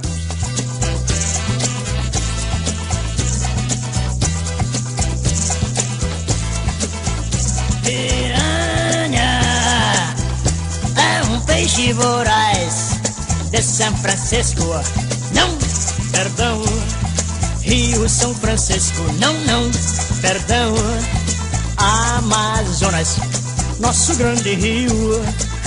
Amazonas. O, o piranha foi a melhor coisa que o MDM já trouxe, cara. Mas continua, cara, próximo comentário. Não, não. Po... Não, perdão. não. Não, não, perdão. Léo, você sabe não. que você arruinou o episódio agora, né? É, desculpa. Agora vai ser isso até o final. É, perdão. Cara, não, pode, pode passar pro próximo bloco. Tô, tá, legal de então, Salimena, de onde que você foi catar os seus comentários aí? Pois é, eu peguei algumas, alguns comentários do Twitter aqui. Muita gente mandando mensagem pra gente no Twitter, não dá pra ficar mandando abraço pra um por um. O Lucas Tesoto lançou uma polêmica aqui e é bom que o que o Léo esteja aqui hoje. Falou: Caras, eu tenho que dizer. Como a dona é irritante, que saudades da Rose. Nossa senhora. Eu, eu não leria esse comentário. Corre essa aí. Eu acho garoto. que não, não é justo. não merece. Não. Como é que é o nome do rapaz aí? O Lucas Tesoto. É, já sabemos quem jamais será convidado pro Who Não, por favor, bloque e report spam esse menino aí. o Saldanha, né, que, que eu acho que é o, o ouvinte mais atuante que o Who Cares tem, que ele assistiu da segunda à sétima temporada em, sei lá, duas semanas. Isso ele acabou a sétima? Ficar... Ele tá acabando a sétima é, agora. Ele falou que ia acabar a sétima. Sacaneando a gente, né? Porque ele sabia é. que a gente ia fazer o podcast antes da gente anunciar publicamente. E ele ficou sacaneando a gente durante meses. Né? Mordeu muito a língua o Saldanha. É, e já, já até foi convidado de episódio. Já. Exato. Mas agora, eu só citei esse desgraçado porque ele também veio falar aqui. O que vocês falam tanto dessa tal de dona? Mulher chata, só. Eu não seria amigo da dona se ela existisse. Eu falei, meu Deus, Pessoa- cara. Pessoa Olha só, quando acabou- coração. Quando acabou a segunda temporada, que eu achei bem mais ou menos, e a dona apareceu, assim, tipo, renovou minhas esperanças com. Minhas energias com a série, assim, foi pro nível mil, cara. A dona é foda, pô. Como alguém. Mas eu tô com medo da gente estar fazendo de serviço, ficar falando demais. É, a aí expectativa da galera É, é pois é. Muito É, hype, a, né? a galera, assim, tem que saber assim, a dona é foda, mas a dona é tosca.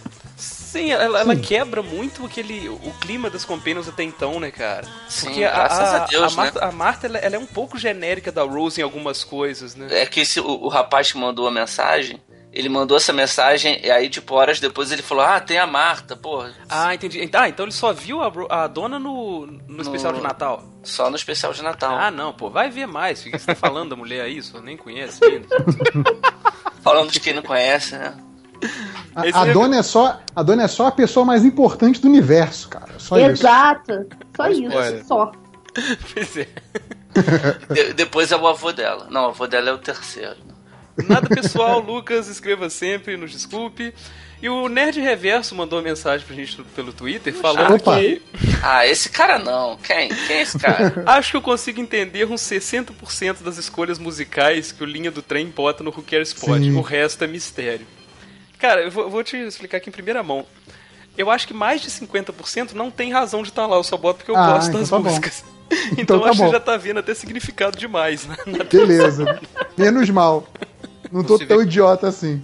Você vê como a arte é essa coisa louca, né? Não, não, tem toda uma, uma metalinguagem aí Não, não, perdão. Não, mas tem algumas que, que ele coloca que você vê, ele, ele colocou porque a gente falou disso. Sim. Eu fico pensando, né, cara, é que a gente acha tanto, né, tanto detalhezinho nos episódios, metade disso também deve ser viagem nossa, né? Tipo, ah não, porque aqui fez uma metáfora, citou isso, aquilo e tal. Não deve ter nada na maioria das É vezes. tipo professor Ah, mas de aí a- literatura de escola. É, exatamente. Exato. A, a Gabriela, que já é da, da teoria literária, ela, ela vai Sabia que ia isso, sobrar né? Pra tipo, mim. a, hora, a hora que o texto vai pro leitor, o leitor ajuda a construir o texto, Ex- né? exatamente, não é mais do autor, pô. Tem mais um bloco aí, Gabriela? Tem, tem sim. O próximo episódio é o Man in the Orient Express.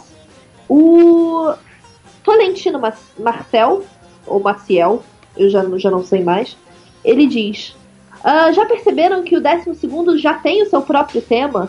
E, e, e- aí tem uma galera discutindo isso nos comentários, porque nas primeiras resenhas eu tava em dócil que o 12 não tinha um tema.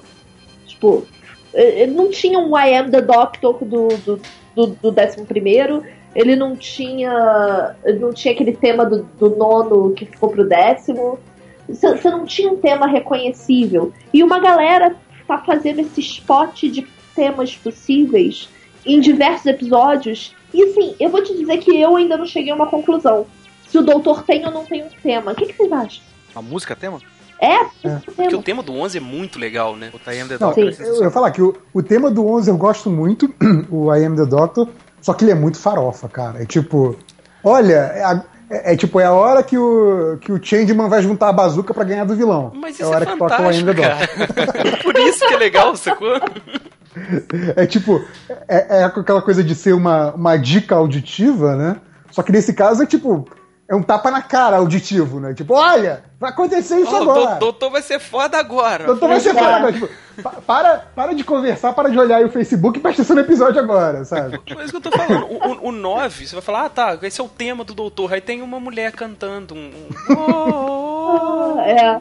Pois é, não, não é o tema do doutor aquilo, cara. É uma música que encaixava lá de vez em quando, sabe?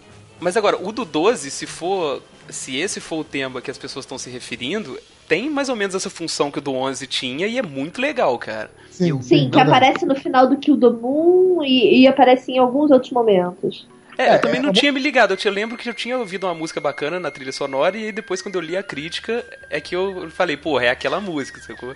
Me digam qual o momento pra isso, que eu realmente não sei qual é o episódio que tem isso. O Mummy in the Orient Express tem isso não? Tem isso. Eu não sei se é a mesma música. Agora eu tenho que voltar esses dois episódios. Porque eu apaguei aqui o do HD, mas eu não sei se é a mesma música. Mas tem, sei lá, uma música de fanfarra no, no da Múmia e no Kill the Moon. Não, não é uma fanfarra. assiste o clímax desses dois e quando você vê é. essa música do Doutor sendo hum. foda, você vai saber qual é, sabe? Quando ele for foda, deve estar tá tocando essa música. Exatamente. Exato. Mais comentário. O JP, que não é o JP, a menos que tenha sido o JP e ele não tenha me dito, ele diz. No mais, tinha que ser o Jack Harkness cantando Don't Stop Me Now no episódio e não aquela guria. Com certeza não fui eu.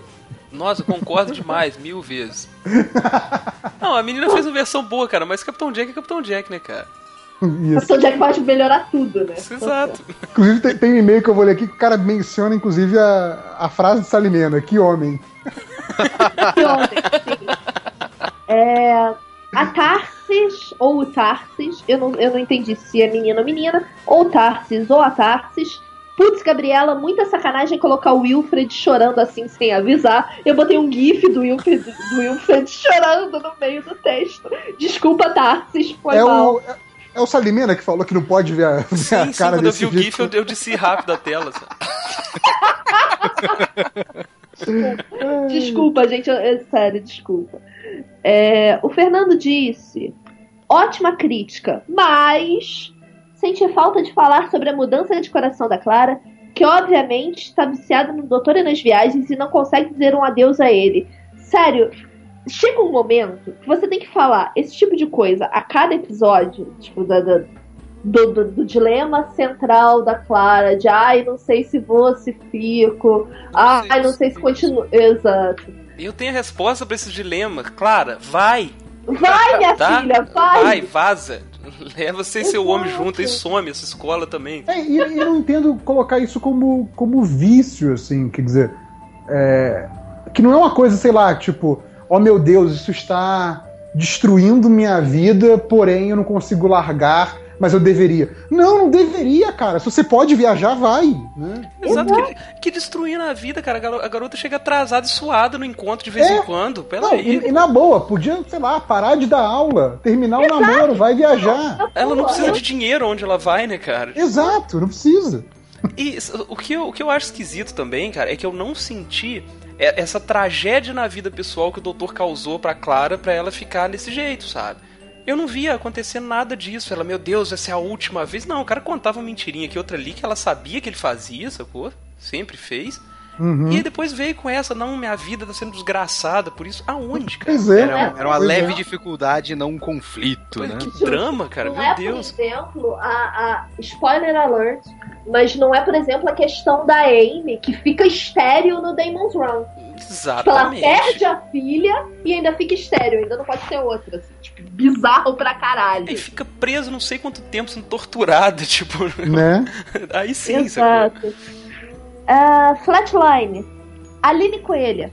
Quando o doutor nomeia os seres boneless, né, os sem ossos, eu só consegui pensar no primo desossado da vaca e o frango. Caralho, Nossa. Eu, eu lembro do braço do Harry Potter quando joga aquela uma magia nele que o braço fica mole também, que ele perde o osso. Ou isso, mas grande, grande primo desossado. A Ana Lúcia, a Joaninha Trekker, fala do Sigmund da, da tarde, vocês lembram, né? Quando a tarde vira uhum. aquele cozinho. É, até lembra Pandórica, sim, mas me fez pensar mesmo foi no momento do Bad Wolf. Gente do céu, fiquei, fiquei aqui querendo aquela caixa e rezando para ser uma caixinha de música tocando o tema do Doctor Who. Olha, mande essa ideia pro licenciamento da BBC, que eu acho que é a boa. Eu, eu tenho uma dúvida quanto a esse, essa forma da tarde. Se a tarde estiver grande, ela, ela vira um quadrado grande, assim? Não, é sério. Eu acho que vai ser um grande cubo. Um cubo. Ela vira esse cubo com a, com a arte da abertura. Naquele episódio que ela se joga na linha temporal dele, qual é o nome? O nome, o nome do doutor, né? The Name, the of the Doctor. Name of the Doctor. Uhum. Quando aparece ela, ela vai. Ela, ela com o primeiro doutor dizendo pra ele qual TARDIS ele deve roubar, a TARDIS é cilíndrica, né? Não é. É um, é um cilindro é, sem graça ali. Não é um cubo. É, só pra manter a tradição, lembra muito aqueles aquelas prisões individuais do Man of Steel, né? Do pessoal lá no, no em Krypton. Não, não. Hum, Os caralhinhos. Co corta essa Os parte. caralhinhos corta voadores. Corta isso. Corta isso, eu vou falar de... Sem Man of Steel no, no podcast, por favor. Eu quero me sentir não, parte, gente. Puxa vida. Eu, eu tava sentindo saudade do Man of Steel, vou deixar a referência. Bota a trilha sonora do Man of Steel no, no podcast. Isso. Mais comentário? Mais comentário. Vamos lá. Flamarcato diz: sempre uso seus reviews como parte complementar de cada episódio. Realmente Eu queria juntar todo mundo. coisa. Sim. Obrigada, sim. Dois. Material de material suplementar, aqueles para, para ler mais, assim, do, do- final do livrinho, né? Vamos lá. É, realmente eu queria juntar todo mundo no boteco pra falar de teorias maluconas sobre o Doctor Who. E dei um pulo da cadeira quando você falou da caixinha do Hellraiser. Sim, foi a primeira coisa que eu vi quando vi a caixinha. Imaginei na hora, na cabeça, o confronto Pinhead versus o Doutor. Viu, gente? Eu, eu não sou a única doente mental dessa, da- desse podcast. Mas. Ah, o Fersonomate, eu nunca sei falar o nome do nick dele, disse: Ah, eu esqueci de comentar da dancinha de tio do churrasco do Capaldi. Fizeram um Genial. vídeo disso. Genial. Vocês sabem do que eu tô falando? Sim, Sim, sim, lógico. é horrível. Ah, é uma Cara, legal. genial. É Não, é, maravilhosa. é, é legal, Horrível é dança você. é, ruim, sacou? Cara, mas é uma das inúmeras vantagens de ser velho, cara. Você se você pode fazer essas coisas. Sim, não, eu achei divertidíssimo de assistir, gente. Eu só criticando a dança. Tá certo. E é um daqueles momentos que ele tá com o cabelo mais curto, né? Isso é muito engraçado, Eles, né, cara? eles gravaram a série. que muda muito durante a temporada. é, eles gravaram alguns episódios no começo e tiraram todas as fotos de divulgação da série e depois o resto, né? É. É, é. E esse cabelinho volta, né, cara, em alguns momentos, né? No final de episódio, às vezes aparece o cabelo curto, depois cresce de Não. novo e tal. Dá a impressão que do início até, até o final das gravações ele não cortou mais o cabelo, né? Ele cortou uma vez e foi embora. Eu acho ele melhor com cabelo grande, cara. Acho que tem mais cara de doutor, aquele cabelo Tem mais cara de maluco. cara. É, pois Tem é. mais cara de maluco, sim, sem dúvida. É, mais comentário. Ines Barbuio. Eu realmente gostei desse episódio. Vemos ainda mais as nuances mais escuras que alguns teimam em não querer ver. Mal acompanho o fandom em outros, lugar, em outros locais, mas o que vejo, o pouco que vejo me irrita. É um sentir falta do jeito dos outros, um mimimi falando que o doutor não é assim, o doutor não faz isso. Além disso, na época da escolha tinha geral pedindo o Hugh Laurie para doutor, sendo que o que, o que queria era o House. Agora você tem o Dr. House e eles reclamam. Só que o, o- o doutor esqueceu a genialidade lá no hospital, né? É. Esqueceu, cara, ele foi emburrecido nos Nossa, é um. House muito, muito fazendo vestibular ainda, Gente, cara. é, é, tem- isso. Ah, o Capaldi amo desde que foi anunciado, apesar de ter visto bem pouco. Estou começando ainda a ver a série clássica, alguns elementos me lembram Hartnell, talvez porque ele é o primeiro com a nova leva de, de, de- de regenerações que ganhou. Não sei. Tenho que ver mais a série clássica antes de ter certeza. Eu gostei muito disso que ela falou. Tipo, o- uma nova leva de regenerações e você tem esse, esse doutor ah, todo todo voltado pra série clássica, todo voltado pro passado. Eu adorei isso, achei, achei muito bom, na verdade. Isso até casa com o que a gente tava conversando no último episódio que a gente gravou, né? Eu tava falando o tanto que é estranho que, que esse homem que tem tantas regenerações, ele, ele passa por tantas experiências, ele vai melhorando a cada vez, né? Se tornando uma pessoa melhor e de repente tudo vai por água abaixo, sabe? Ele volta arrogante, ignorante. Cadê o aprendizado desse sujeito, né? Tipo, Regeneração custa. XP. é, XP exato, ele, ele não leva a experiência com ele, né, cara? Agora que eu conheço o primeiro doutor, é- o Capaldi é uma flor comparado ao primeiro doutor. Então, era isso que eu ia falar. primeiro, eu vi- primeiro, eu vi- primeiro?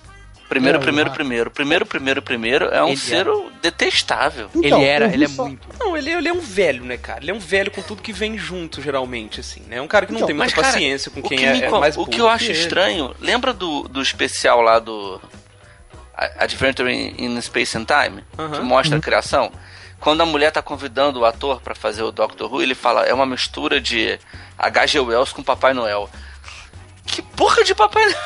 Cadê Não o tem Papai nada. Noel ali? Ele O é grosso pra Papai. Noel ali?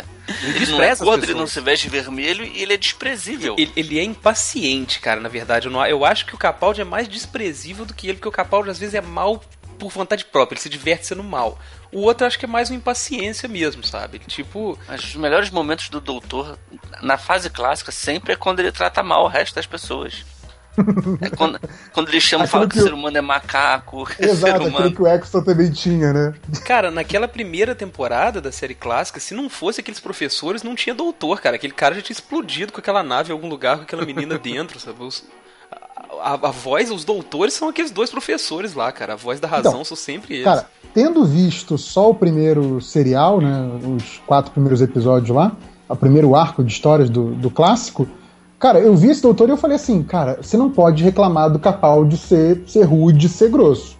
Na boa. O doutor original, ele é por definição grosso, na boa. Se eu fosse fã da série clássica, do, e, e especialmente do primeiro doutor, quando entra o Tennant e o Matt Smith, eu ia ter a mesma reação do War Doctor. Eu ia falar, vocês são os merdas, desculpa. mas, mas é que tá, cara, até os fãs da, da série clássica é meio que um consenso que o Hartnell não é um parâmetro para pro doutor, assim, né? Tipo assim, a, aquele personagem era muito embrionário ainda perto do que ele viria a ser. Assim, ah, ele... sim, sem dúvida. Mas eu acho legal porque, assim, é, dá para identificar é, nele. Isso aí já seria até um assunto pro, pro Who Cares Classic, quando a gente for gravar. Mas, é, sabe que assim, essa palavra que você usou do embrionário, eu achei muito boa, porque dá para identificar na, na, nas incoerências dele coisas que os outros atores todos vão pegar, sabe? Isso é muito bom, tipo, por ele ser meio, meio incoerente, meio embrionário mesmo, meio. não tem uma voz tão clara, uma hora ele é mais gentil, outra hora ele é mais grosso tal, não sei o quê. Uma hora ele, ele, ele parece não saber o que está acontecendo, outra hora ele parece saber tudo já dá uma, um, material para todos os outros usarem depois. Eu acho isso muito bom. Tanto que na segunda temporada, vocês vão ver, ele já é praticamente esse Papai Noel aí, cara. Acho que rolou uma mudança de, de direção da.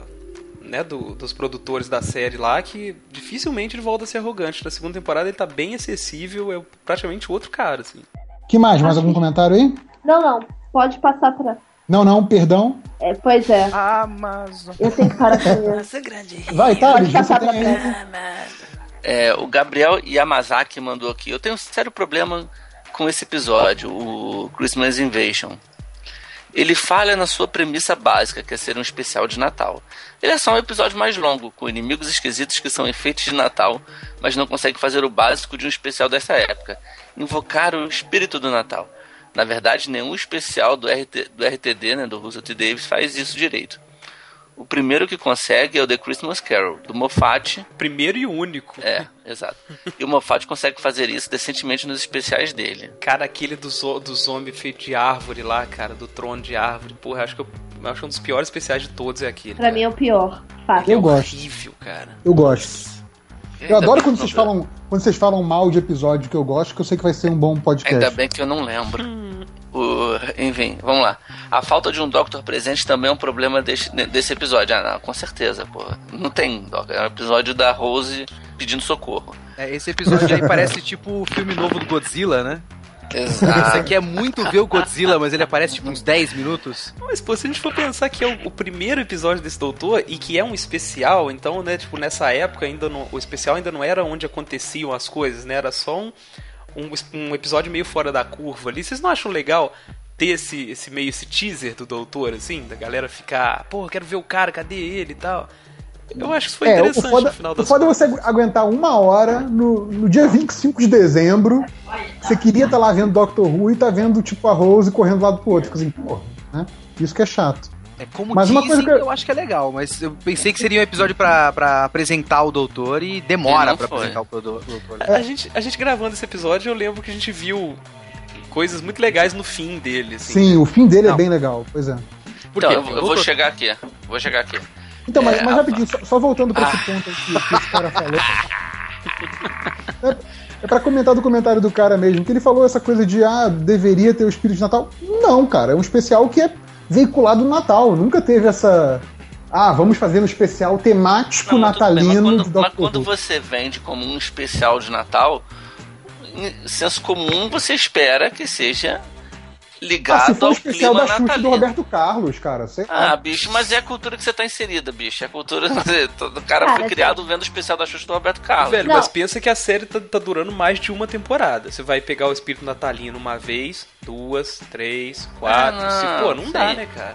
Não, mas eu, entendo, eu entendo a frustração dele. Eu não concordo que tenha que ser assim, mas eu entendo. Eu acho, eu acho normal. Inclusive, esse foi o primeiro especial de Natal de uma geração inteira de Ruvians. De, de, de Rubians não, de Hookers, ou de Keynesianos. Keynesianos. Não, é uma geração inteira. Eu só queria dizer que o, o, Davis, obviamente, detesta Natal. Porque ele sempre coloca um episódio, tipo, muito depressivo, assim. Uhum. Cara, é, é, sempre um episódio horroroso pra você se sentir é, mal com a sua ba família, com a sua vida.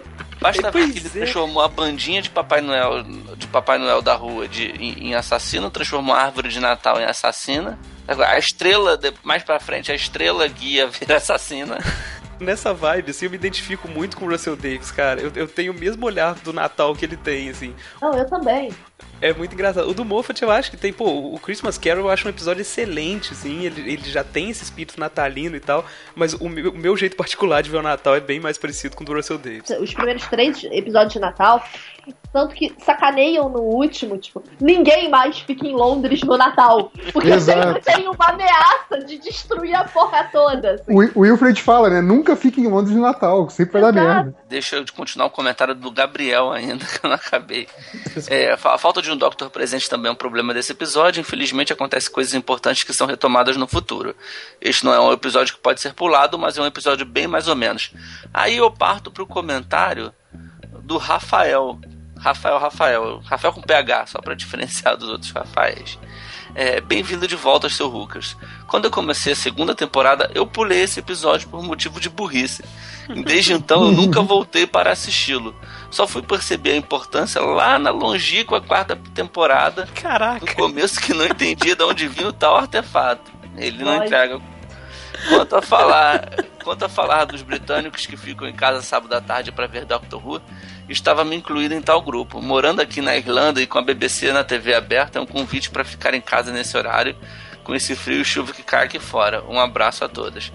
Cara, é sensacional, bicho. Ele pulou um episódio e no final ele tava completamente perdido. Esse tem na Netflix, pelo menos, né? Esse tem. Não, mas tem um, tem um e-mail que eu vou ler que é exatamente isso. Desse cara que foi pego por essa falta de episódios e o cara xinga muito o Netflix. assim, Cara, é, xinga é um muito no Twitter. absurdo al- alguém Mas apresentar é a série Brasil, assim. faltando especiais, sabe? É, é o episódio do ônibus, né? Que falta lá. Não, é falta falta um da regeneração. É? Falta um da regeneração. Eita porra. Não, a, a é. regeneração do Matt Smith não tem. Ah, é verdade, é. Eu, eu baixei por fora, eu baixei por fora. Digo, eu assisti em Londres. E viajou pra Londres pra assistir. Viajei pra Londres assistir. Vivo. tempo. É, olha só, vamos lá, o Rafael Buriti. Esse é outro Rafael. É, eu não tenho como mentir quando- que quando assisti a primeira vez senti uma baita. Eita, nossa, peraí, vou, vou tentar de novo. Eu não tenho como mentir que quando assisti a primeira vez senti um baita baque com a mudança, mesmo já sabendo o que aconteceria. Porque realmente eu estava curtindo o Doctor do Eccleston, mas o Tennant é tão bom que demorou uns três ou quatro episódios para eu me viciar nele. Cara, acho que isso acontece com quase todo mundo, menos com o Salimento. Cara, eu, eu, tô, eu já gostava do Tenant antes. Tipo, né, não era do meu favorito, mas eu nunca fui falar que ele era ruim. Mas revendo a temporada, eu tô gostando muito mais dele, cara. Muito mais mesmo. Eu, eu acho que ele é o que tem o, o arco mais certinho, mais bem escrito de, de Doctor Who até agora. O início, meio e fim dele é fantástico, assim. Sim. Eu, Eu acho concordo. que ele, ele termina muito bem. O começo é meio chatinho, eu concordo com, com, com o estranhamento. É, é fácil estranhar o Tennant. E, e é aquela coisa, né, cara? É- é- eu só, só sou viúva do Eccleston porque ele é o único que não teve mais de uma temporada pra, pra se mostrar depois, né? Porque Pra você cansar dele. É, a primeira temporada de- do, do Tennant e do Matt Smith, e talvez eu acho que do Capaldi também, você vê que eles ainda não estão muito 100% confortáveis no papel, né? As coisas que eles fazem nas últimas temporadas deles, parece Ah, outro sim. ator já. Eles Sem ficam dúvida, à vontade, criam trejeitos e tal. Não, é. Você fica imaginando como é que seria o Eccleston numa terceira temporada dele, né? Ele estaria muito foda. Exato, exatamente. E o roteiro demora pra pegar o que, que ele pode fazer com o cara também, né? Aí, Sim, sim. até criar uma parada. Bem, vou seguir aqui. Aí ele fala aqui que achou legal a cena dele trocando de roupa. é, gostou do, dos papais. Achou fraco os papais. Os pa- papais Noéis. Papais Noel. Enfim. Achou fraco. Acho que eu sou a única pessoa que gosta daqueles bichos. Sim. E... e ele termina aqui dizendo: a fase do Russell T. Davis é linda demais e tudo tão, é, é tudo tão conectado que acredito ter sido um grande fator para a fama do décimo. Concordo. Até a mão cortada me explodiu a cabeça lá na quarta temporada, risos. Concordo, a gente tá gravando a segunda temporada, tô ficando de queixo caído com as coisas que a gente tá Sim. reparando, cara. É muito legal. E que exige uma certa tensão, né? Tem, tem muito isso no Doctor Who. Exato, exato. Eu recomendo que todo mundo reassista Doctor Who em algum momento, cara. É muito legal. É, eu vou mandar aqui um beijo pra Gisele Oliveira, que mandou comentários grandes. Eu, eu tô. Não tô conseguindo ler agora comentários grandes, foi mal. Não, mas Mas ela tô- já foi tô- lida hoje, né? Ah, deve Já. ter sido, não sei. É a que eu tô, com dor, já eu, leu ela. eu tô com dor de cabeça, eu não tô conseguindo ler comentário grande hoje, não. tô velho. Tá o velho. o F- Ferxnometh. Pois é, eu não sei falar o nome desse cara. Outro repetido.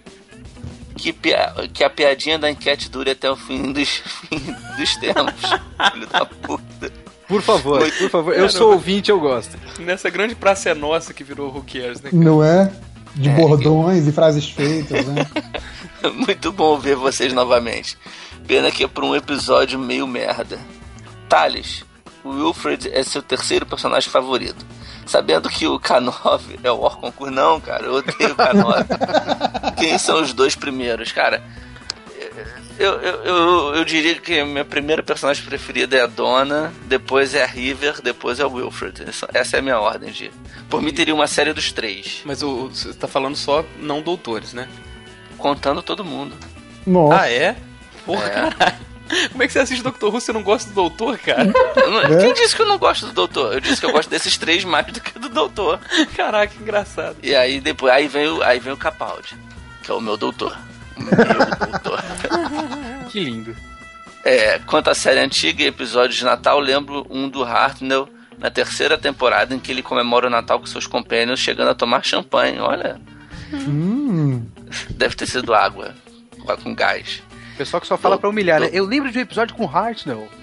Oh. É. na terceira temporada, só porque eu tô na primeira. E também olha pra câmera e deseja Feliz Natal para todos vocês em casa. Imagina o doutor fazendo isso, quebrando a, quebrando a quarta parede, assim. Ah, um Feliz Natal para todos vocês. É. Aí ele fala que quebrando a quarta parede essa, de uma maneira essa TV sensacional. Man Baby dos anos 60, né, cara? E não foi um especial, foi um episódio normal.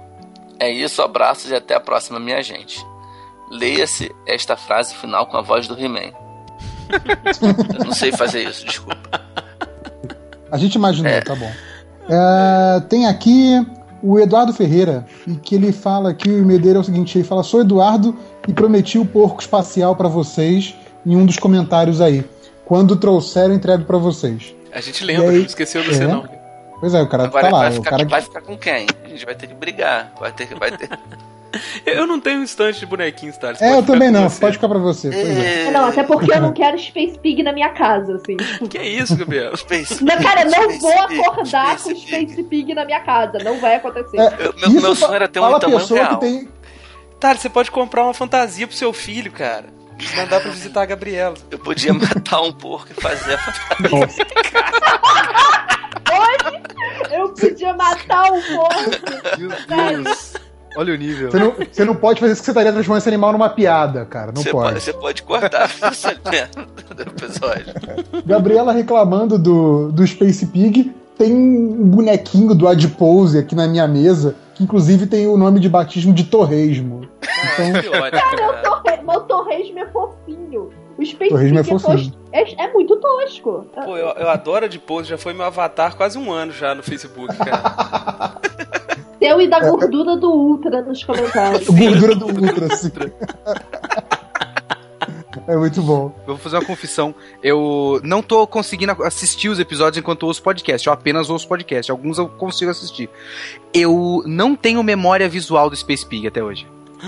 Vocês estão falando, eu dou risada da piada, mas eu não sei o que é Cara. isso. apagou da minha mente o que é esse porra desse porco. Ah, a gente resolve agora, peraí, eu vou te mandar uma foto. Esse episódio do, né, do World War III lá, dos, dos Slitin, ele não é essencial para a série, mas ele é essencial para o Who Cares. Então Sim, você, verdade. você precisa assistir ele para acompanhar a gente. Eu tô não, perdendo um dos... o lore local, é isso? Exatamente. Foi um dos programas mais divertidos, cara. Eu gosto, eu só não consigo lembrar o que é esse porco.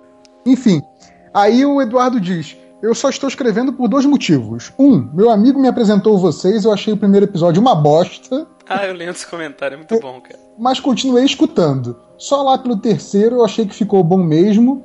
E só lá pelo quinto me liguei que vocês eram do MDM, que eu não escuto normalmente. e segundo, obrigado por me apresentarem a carreira musical do Capitão Jack. Aí sim. Aí ele diz: caralho, que homem. Tô falando, a frase, cara. A frase eu, imortal do Saliveiro. Eu defini esse cara melhor que qualquer um, cara. Exato. Aí ele diz: ele deve passar a rola na banda inteira, homem, mulher e plateia, até os instrumentos musicais ele deve comer. Meu Deus. Bom, ele é pansexual. É. Ele faria Aí isso. ele termina, ele termina dizendo: abraços, Eduardo Ferreira, e ele coloca, entre aspas, Se não dançam todos, não dança ninguém. uh, que mais? Tem aqui o da Emily Ramos, ou Emily Ramos, ou Mofat, sei lá como é que pronuncia o nome dela. É, ela diz: Olá, meninos 15 anos, quero parabenizar a todos por esse trabalho Meninos incrível. Meninos 15 anos. Meninos 15 anos, né? Ótimo. É, mas vocês precisam parar de me fazer rir, porque fica igual uma idiota com fone de ouvido rindo sozinha. A piada dos gordos, nossa, né? Aquela essa caminha. É, ah, graças a vocês, passei a gostar do Space Pig, tá vendo, Kitsune? Eu, mandei Aí, aí no chat do, do, do, do Skype aí pra vocês Skype. verem. o Space Mandou? Pig. Mas enfim, aí a, a Emily continua e fala: graças a vocês passei a gostar do Space Pig, na verdade só achava ele fofinho. E diz: estou ansiosa para que vocês cheguem ao episódio do Titanic com o Banaka, fa. Banaka Falata. É isso? Banaka Falata. Isso aí. Vocês lembram do Banaka Falata? Lógico. Dana Catafalata. É, é tipo, é o anão que parece aquele. aquele aquela porcaria daquele peixe. Parece um kiwi. É.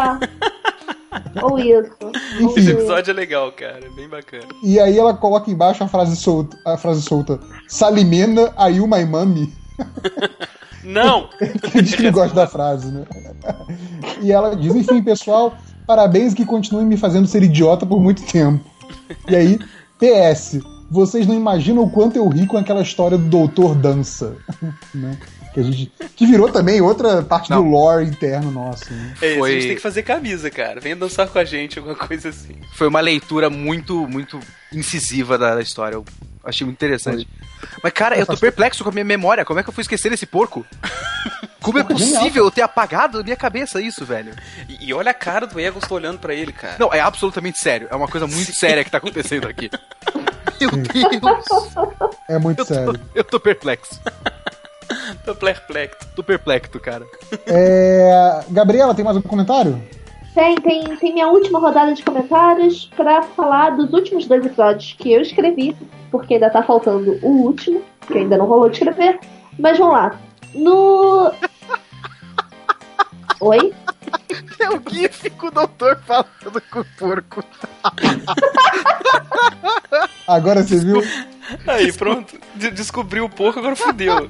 Já era. Pronto, já Eu vou era. apagar meu som pra você seguir, porque não. Perdemos Perde- o Kitsune. perdemos o Kitsune. Bom, o In the First of the Night eu vou passar muito rápido porque ninguém gostou do episódio. Os comentários. Eu gosto, hein? Cara, mas você não comentou, então assim, Ok. tá fora da parada. Ninguém gostou do episódio, as pessoas ficaram fazendo sei lá o que na caixa de comentários. O Bruno deu outro piti, mas eu não vou ler. o One Master. Era, era essa a palavra, era o piti do Walter White, Salene. Piti. Ah, o Piti. Pode O piti do Walter White, era Tá isso. Ah, o Bruno deu um piti. O One Master passou pra comentar que Darkwater foi foda. É... O Marcelo Bischoff, Bischoff, whatever, disse que achou o episódio- Mofat. Moffat disse que achou o episódio sonolento e mal escrito, como foi mencionado no post. Tem muitos furos e até uma preguiça de dar acabamento às coisas. No geral, um episódio bem filler mesmo, daquele que, daqueles que você diz pros amigos, pula esse quando eles te perguntam como assistir. Ou seja, seria um episódio cortado da listinha do JP. Eu queria ver a listinha do JP da oitava temporada. Acho que a gente atualizou até a sexta só, né? Acho que nem na sétima Foi, tá foi só completa, até né? a sexta. É, não, a gente ainda não fez a sétima. Mas enfim. É, passando pro Darkwater, o Kibi diz: Apenas pra registrar, eu continuo achando que essa coisa da Mistress é uma grande zoeira e a Missy é uma outra pessoa. Espero estar errado ou não. Cara, você tá errado. É isso aí. O, o, o Coruja Justiceiro diz sobre o lance da chave, ou enfim, que eu reclamei da, da, daquela coisa de da Clara jogar as chaves no vulcão. Acho que é caso de um sensor de movimento. Aí depois, vocês me acusam de eu tô, tô, tô procurando pelo em ovo nos episódios. Tá certo? Essa pessoa, o Coruja Justiceiro, vai e arruma toda uma teoria de como é que a Tardes abre. Deixa eu ler. Caramba. Sempre tem um, né, cara? É Então muito bom. sempre tem um, cara. Isso ser Sobre o lance da chave. Acho que o caso é de um sensor de movimento. Se a porta estiver aberta, ela abre com estalar de dedos. Mas uma vez trancada já era. Só abre com chave. Entendi, ok. Só queria dizer isso. Tá bom. É, o One Master que tinha dito no, no, no, no último, que tinha gostado muito de Dark Water, ele tava esperando a resenha de Dark Water, disse que gostou muito de Dark Water. Achei muito mais simples, o que para mim já respondeu muito mais questões do que os finais de temporada do 11. Quanto a Missy ser o Master regenerado, apesar de que era uma das teorias dos fãs, é muito melhor do que sair criando novos personagens. Sendo que Doctor Who tem um elenco de personagens riquíssimo para ser revisitado. Concordo. Quando ela, a Missy, fala que é uma Time Lady, que ele abandonou, até cheguei a pensar que ela pudesse ser a Susan Forman, ou a Romana. Mas a cara do doutor, quando ela ouve que ela é o Master, uh, me lembrou dessa cena, ele botou uma cena, enfim. Aí rolou um, tipo, o comentário dessa thread que o Invisible Lu diz: Na hora eu também pensei na Romana, mas confesso que se fosse a Susan seria bem mais foda. Aí vem o Roger Santos, porque eu não fui mais rápida que o Roger Santos, e diz: Susan, que neta é essa que sai beijando a boca do avô e chama ele de namorado? Gente. Né? Caralho, ia ser um bagulho creepy tipo, mesmo, não tinha pensado nisso. Tipo, ah, sei lá, uns, uns, mil anos de diferença. Você nunca sabe o que acontece com as pessoas, né, cara? Tabu é, da rua, assim. Tipo, né? Não, não, não, Cê, não, o, não. Gabriela mencionou aí o One Master, esse cara que ele até é eleitor lá do MDM também. Eu tava vendo aqui as estatísticas do, do site do Who Cares outro dia, e ele é o, o, a pessoa com mais comentários. Então, é o cara mais presente aí comentando os podcasts, o, o Spoiler Suite. Então, valeu aí pela participação. Você é o cara que tem mais comentários na curta história do Who Cares até agora. Passa Parabéns. aqui no balcão para retirar seu prêmio. É. Sua é... carteirinha de hooker. O Ferxonomat, de novo, pela terceira vez, a pessoa mais citada desse podcast hoje, diz que em Deep, in Deep Breath tivemos uma menção à escolha do rosto no processo de regeneração. Será que na season finale teremos alguma explicação? Não. Pois é, eu tô esperando até agora o episódio de Natal para ver se me diz alguma coisa, para ver, pra ver se o mistério é resolvido. Bom, vamos esperar. E é isso. Eu tenho mais, mais comentários das redes sociais aqui, pode ler? Então manda, manda. Ainda no Twitter, o André Paiva diz o seguinte: que o mais legal do Who Cares é que os caras aceitam que as primeiras temporadas eram terríveis e fazem a maior zoação com tudo. Cara, você não tá ouvindo o episódio inteiro, tá? Fala a verdade. pois é. Todo final de episódio a gente se derrete, pede desculpas por ter rido das coisas, fala que os episódios fala, são Fala que o episódio não era tão ruim assim. Tá. E se, se for botar na balança, eu acho que eu prefiro as temporadas antigas do que as novas, não sei. Mas eu acho que sim. E o Marcelo Araújo, ele fala o seguinte: quem não gosta da Rose é porque nunca viu Secret Diaries of a Cowgirl. Isso. é aquela série que a Billie Piper fica pelada o tempo todo. Vocês já assistiram? Não. Já é muito bom, na verdade. Pois é, eu já, eu já, já vi críticas excelentes já. Pensei em assistir depois, mas eu tava com medo de. A série é bem bacana de verdade, assim, para além do, do apelo da Billie Piper nua. Sim, não, ela é gata, mas. Que já é uma grande coisa. É, pois é, eu, eu, já eu sempre falo aqui que eu sou uma voz isolada nesse programa, porque eu gosto da Rose. Não, eu também gosto. Pois é, pô, é o, o Thales e o JP que não gostam só, eu direciono pra eles. Mas eu gostei da sugestão e vou assistir o Secret Diary sim. E passando pro Facebook agora, o Elderson Messias diz o seguinte, esse eu achei que é um, um, parecido com a visão dele da oitava temporada é um pouco parecido com a minha, que o Capaldi foi um grande doutor, porém a temporada foi muito fraca comparada às outras. Eu acho que os produtores deviam ter colocado o Doutor em planetas diferentes, com diferentes aliens, em tempos diferentes. Enfim, o Doutor do Peter ficou muito preso à Terra em tempo real com a Clara.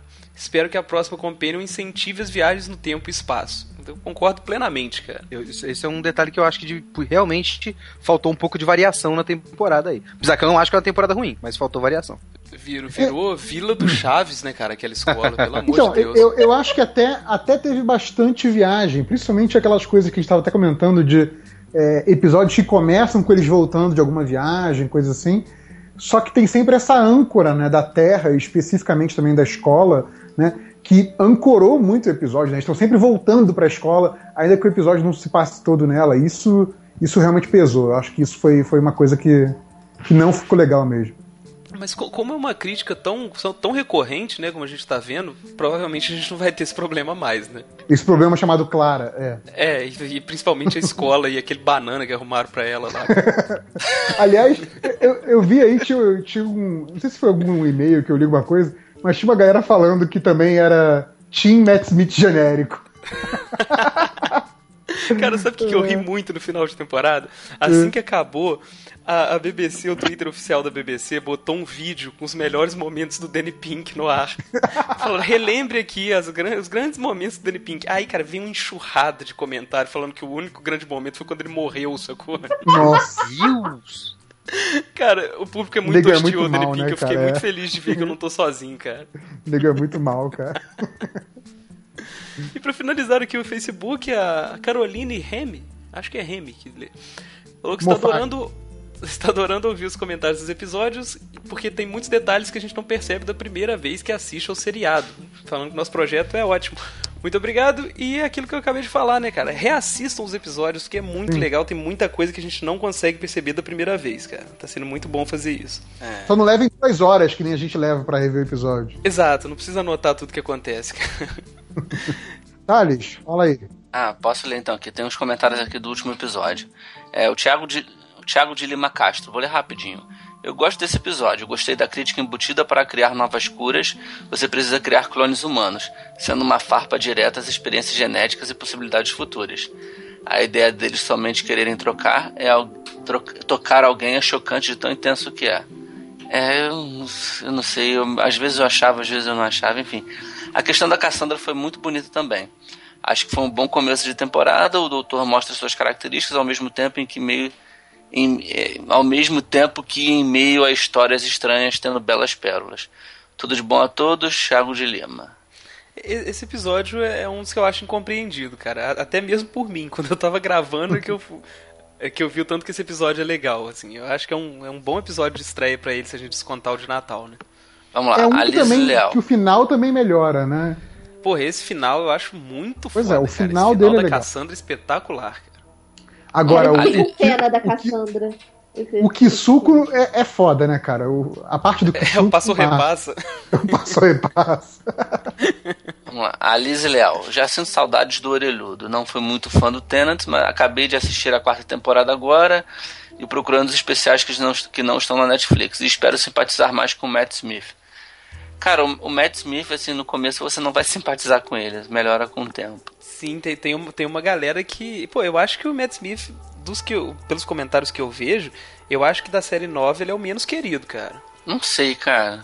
Não sei, Eu, não. eu sou um exemplo, eu sou desse grupo aí. Eu sou hooker do Tenant e eu não tenho saco pro Matt Smith. Eu não sei porquê, mas eu não vou com a cara dele. Eu gostava mais do Matt Smith do que do Tenant. O, o Matt é o meu favorito do- dos novos. E a, a dica que eu dou pra quem, quem fica achando o Matt Smith muito chato é o seguinte, cara, ao invés de olhar ele como um bebê grande, veja ele como um velho senil, sacou? Exatamente. Eu, eu é acho uma que ele é boa muito- chave. É, eu acho que ele, é, ele, é o, ele interpreta o doutor mais Sim. velho de todos que eu já vi, sacou? Na- no corpo de um moleque. Eu acho isso muito legal. Não, e, e ele e ele é o único doutor que envelhece muito, né? Porque ele vai de 900 anos pra quase 2000, né? no- Na Exato. passagem dele. Então, Exatamente. tipo, ele, E- e- ele dobra a idade. Ele é muito mais velho do que todos os doutores que você já viu. Isso Pra é quase muito legal. 2000, não. Ele passa de 2000, não? Ele passa de Sim. 2000, né? Se, se Acho você que é. comparar a atuação do Matt Smith na, no primeiro episódio dele com o último, cara, o Sim. que esse cara fez com o personagem é, pô, é de me arrepiar, cara. Eu acho muito legal a transformação dele. Deixa eu ver aqui. O One Master. Ele mandou aqui um comentário curtinho. Se alguém que não conhece a série ouvir esse episódio do Who Cares vai ficar pensando, enfermeiras gatas? Lógico que esse tal de doutor ia querer pegar. Su suou estranho, né? Quando você ouve. Assim, ah, não, enfermeiras gatas, mas não no bom sentido, gente. É, são felinos. Triste. Ah, vamos lá, o Bizarro mandou aqui. Eu gosto deste, de- desse episódio, principalmente pelo círculo que ele faz no final e por toda a discussão sobre a- o valor de uma vida e tal. Como diz o doutor no Father's Day, toda vida é importante. Quanto ao lance da telepatia do doutor, o episódio mais antigo que eu me lembro é o dos Sensorites. Lá na primeira temporada da clássica, a qual a Susan podia conversar com eles mentalmente. É verdade, a gente tinha esquecido disso no, no episódio. Eu já assisti esses do Sensorites aí já. Só que o doutor não podia, sacou? A Susan, é, parecia que ela tinha alguma coisa especial, que os, os, os aliens conseguiam falar telepaticamente com ela, mas não com o doutor. Então, aí fica a dúvida, né? Hum, não cheguei nesse ainda não. É spoiler isso pra mim. Cara, o Sensorites é muito engraçado, porque na série, nesse pedaço da série clássica aí, todo, fim, todo final de episódio dava o gancho pro próximo, né? Uhum. Então, no episódio antes de começar essa série do Sensorites, aparece um deles no, no vidro da nave, né? Pelo lado de fora. E, cara, não tinha máscara para fazer o ET. Eu acho que pegaram uma, uma máscara, tipo, ao contrário, e amassaram e botaram na cara de alguém. Que, que eu lembro que eu falei, cara, que, que, visual é esse, cara? Meu Deus! Aí eu pausei não era nada, era tipo só uma coisa, tipo uma bola de papel gigante, assim. Aí quando chega o episódio, eles criaram a máscara, sacou? Então o cara muda de um episódio pro outro. É, mais sobre esses poderes tele, telepáticos do doutor. O Thiago mandou aqui. Eu lembro de uma cena que o 11 usa telepatia, que foi na quinta temporada com Craig, que o doutor vai explicar tudo aí no, Aí primeiro um geral e ele cabeceia o Craig e tem um resumo da série. Todos os doutores à tarde de Galifrey e depois sobre o caso e cabe... depois sobre o caso e cabeceia de novo dando um resumo do que acontece no episódio. Não lembro disso não. Eu também não, cara.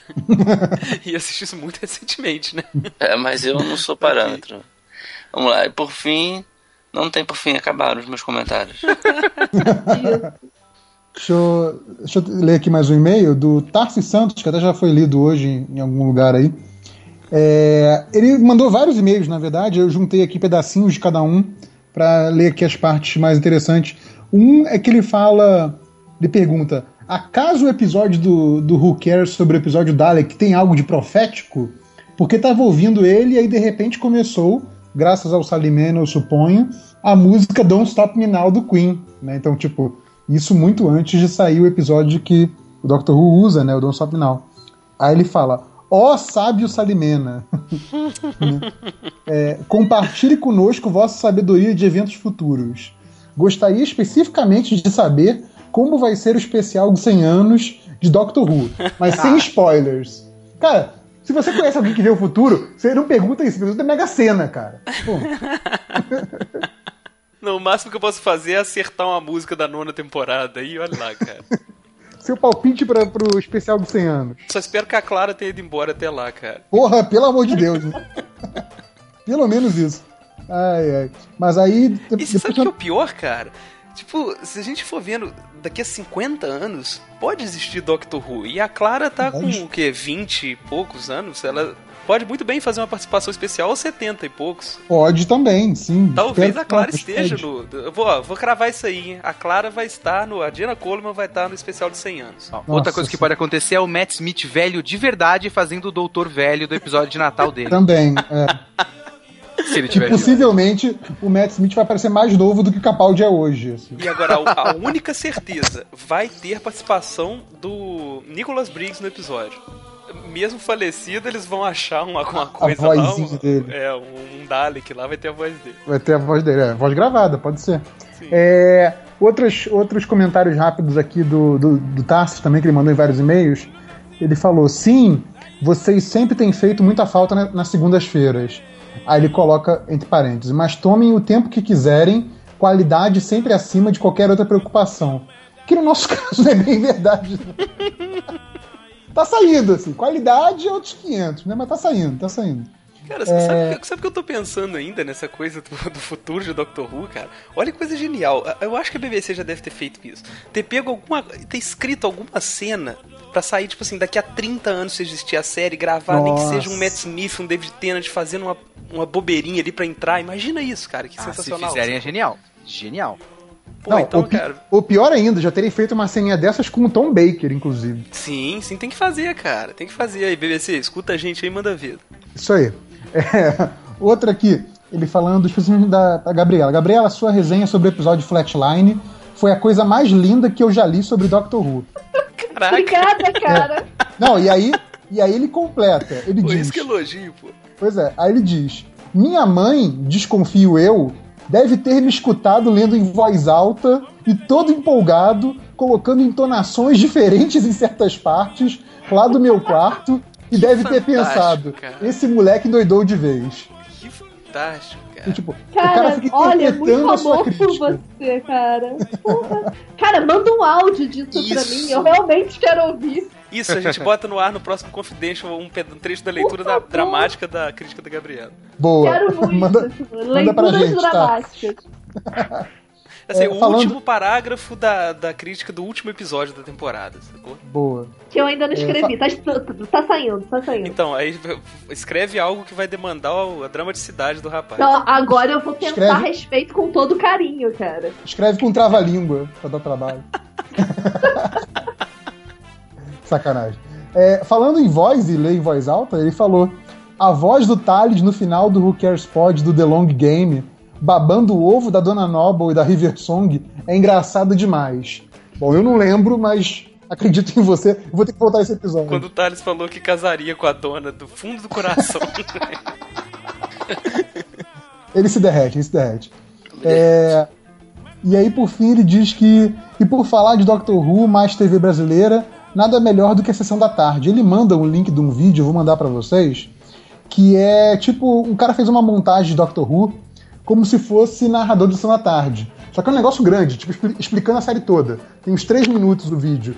E assim, tem umas piadinhas mais ou menos, mas tem algumas que são muito boas. Quando ele fala Sim. que é, o doutor viaja no, no, no, peão da casa própria, né? Que fica a tarde girando na abertura. e ele coloca a tarde girando aquela música do peão, cara. Aquilo ficou genial. Caralho. Mas é muito bom esse vídeo, eu vou botar no, no post aí do Confidential, que é bem bacana esse vídeo, Dr. Who Sessão da Tarde. Por fim, tem um e-mail grande aqui, mas esse e-mail é muito bom, do Atos, né? Ele pede para assinar como Atos. E aí ele diz, né? Pois bem, depois de pensar em mandar um Twitter em direta para vocês, eu resolvi dar um soco na timidez, mandar a preguiça e comprar pão ou lavar o cabelo. Assim resolvi fazer e-mail da minha história de Doctor Who e por fim, talvez, eu deva contar como eu amo o podcast de vocês. Uau. É. Aí fala, mas enfim, conheci Doctor Who por uma amiga, estava de bobeira sem fazer nada, até perguntei pra ela uma boa série de TV. Ela me disse Doctor Who, então fui lá, eu, com o meu querido e futuro vilão, Netflix, assistir essa tal de.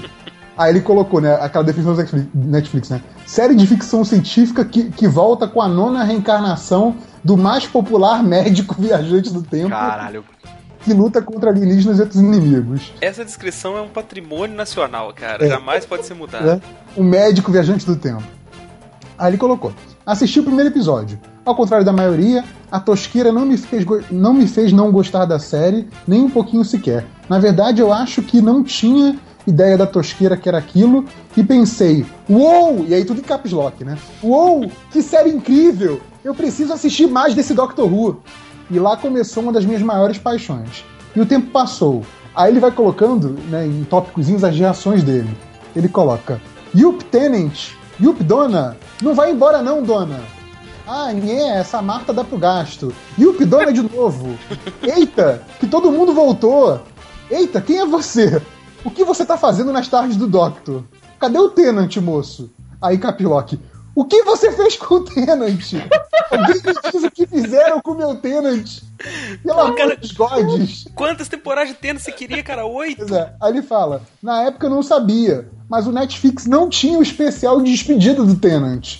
E lá estava eu, na frente da TV. pois é.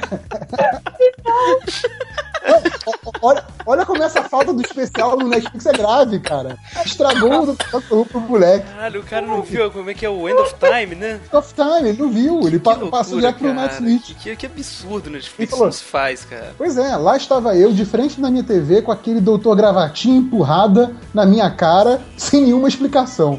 Assisti uma temporada inteira meio desgostoso de simplesmente terem sumido com o Tenant e todo o resto. E terem jogado o Matt Smith na minha TV. Aí depois ele coloca o diálogo que ele teve com a amiga dele que apresentou ele pro Doctor Who, né? Oi, Rê, então, sabe aquele Doctor Who que você me indicou? Então, era para ser assim mesmo? Esse gravatinha borboleta devia estar aí? E ela diz, sim, ué, o doutor regenerou. Mas, onde foi que o Tenant regenerou? Aí ela fala, ué, naquele último especial, o do velhinho. aí ele fala, que velhinho? E aí é que vem toda a história, né? Aí ele falou: não demorou muito para eu checar na Wikipédia e aí ele coloca em caps lock. Eu tinha perdido o especial do final do tema. a gente tá rindo agora... da, desgraça do cara, pobre coitado. agora vem um momento que eu fiquei até triste lendo. Assim. Ele falou assim: ó, não se pode nem mais confiar que o Netflix vai te dar todos os episódios. Poxa, Netflix, eu te amo, te pago todo mês, não faz isso comigo. é, e assim foi. Assisti o especial baixado, meu coração quase não sobrevive, catei meus cacos e continuei a vida. Eu comecei a não gostar de Doctor Who pela segunda temporada. Eu comecei a não gostar de Doctor Who pela segunda temporada com o Matt. Tava ficando mal escrito. Porra, a sexta? É, diz ele. Tava, é um foda, abuso, cara. tava um abuso da existência da Amy e tava ficando um saco. Estava ficando cansativo de assistir. A Amy foi embora, finalmente. Amy volta, que? Amy vai embora de novo. E aí, Amy volta. Que chato, que diabo tá acontecendo? Amy foi embora e não voltou cara. mais. Até agora. Né? Então aí até agora não, a Amy não voltou mais. Aí depois ele fala: a Clara salvou a série para mim. A Clara oh. salvou meu gosto pela série. Amo a Clara. A série continuava mal escrita, mas a Clara me fazia ter gosto de assisti-la até que chega o adeus do Matt Smith. Eu nunca gostei muito do Matt, mas não é pelo motivo não é Tenant. O Tenant era bacana, mas eu aceito bem os doutores e suas companions, sei que eles vão mudar, mas mesmo assim não gostava muito do Matt, até que chega o final dele Perdoei o Matt por ele ter chegado na minha vida sem explicação alguma. Perdoei ele por ser pouquinho demais. Perdoei ele por tudo, tudo mesmo. E foi Shaw Matt Smith, e aí depois vem tudo em caps lock, né? E Capaldão pula da tela assustando todo mundo. Cara, esse cara é o maior fã do Capaldi que eu já vi. E só chama de Capaldão. Nossa, ele xingou agora... tanto Matt Smith, vou parar de escutar esse vídeo, cara. Agora, agora, agora, o trecho que ele fala agora é todo em caps lock. Capaldão pula da tela assustando todo mundo. E Capaldão é velho louco, arretado, assustador. E Capaldão cai em Londres vitoriana. Capaldão rouba casaco de mendigo. Capaldão vai casar seis anos de terapia no mendigo. Não, isso tá tudo no primeiro episódio ainda, cara. É, no primeiro episódio. Aí, ó. Capaldão te deixa você na lua. Te deixa você, né? É que bom que ele pulou. Capaldão te deixa você na lua. Ele tá alterado, é, poxa vida. Tá alterado. Aqui, tá, aqui já perdeu completamente a noção. É, e, e Clara é grita. Do amor. Exato. E Clara grita: Tu tá pensando que eu sou suas roses? e Clara se invoca. E Capaldão lá. Ai, como eu amo Capaldão. E assim está Doctor Who. Estou amando Capaldão e a Clara. Para mim, a série está tão boa, não está tão boa desde o final do Matt Smith. Aí. Uh, e aí tem mais uma parte que é legal também no final que ele fala assim. Mas o fato mais legal disso tudo é que eu evitei totalmente os fãs de Doctor Who até o especial do fim do Matt Smith pois eu não queria spoiler. Então, quando eu acabei o especial e fui pra internet, vamos ver se tem muita gente que gosta de Doctor Who, e boom! A explosão de gente estranha e bacana que gosta da série. E fiquei maravilhado com esse mundo estranho, cheio de gente bizarra, e estou dentro desse mundo até hoje. É, nós também, né? O Who Cares é, é mais, é, é, a mais simples representação dessa multidão de gente brasileira que ama Doctor Who, um bando de gente estranha que provavelmente seria mais saudável evitar? Sim, mas que seja. É bom estar no meio de iguais. No meio de, de tudo isso, o Who Cares acaba sendo como um dos cantos mais legais, se não o mais legal, pra gente escutar sobre essa coisa incrível que é Dr. Who no Brasil. Então acabo amando e sendo muito grato ao trabalho de vocês. Então, valeu aí. E aí, por fim, ele termina. O, o último parágrafo dele também é muito bom. Ele fala: Hoje ando acompanhando a série clássica e lendo o que tiver de Doctor Who e seguindo pelo amor que tenho pelo Capaldão. Aí começa de novo tudo em texto grande. Ele fala: Todos somos mendigos para o Capaldão. O Capaldão, o Capaldão vai roubar nosso casaco. Capaldão vai nos causar anos de terapia. Aí ele termina com as duas frases: Capaldão is love, Capaldão is life. Eu, eu concordo Cara, com ele. Esse sujeito, ele realmente é o é o Atos ele realmente ele ama muito Capaldi, cara. Eu fiquei impressionado. O Thales também concordou com tudo. Concordo Nossa. com tudo. Eu, eu queria, inclusive, ter escrito isso. é, é. Cara, ele escrevendo.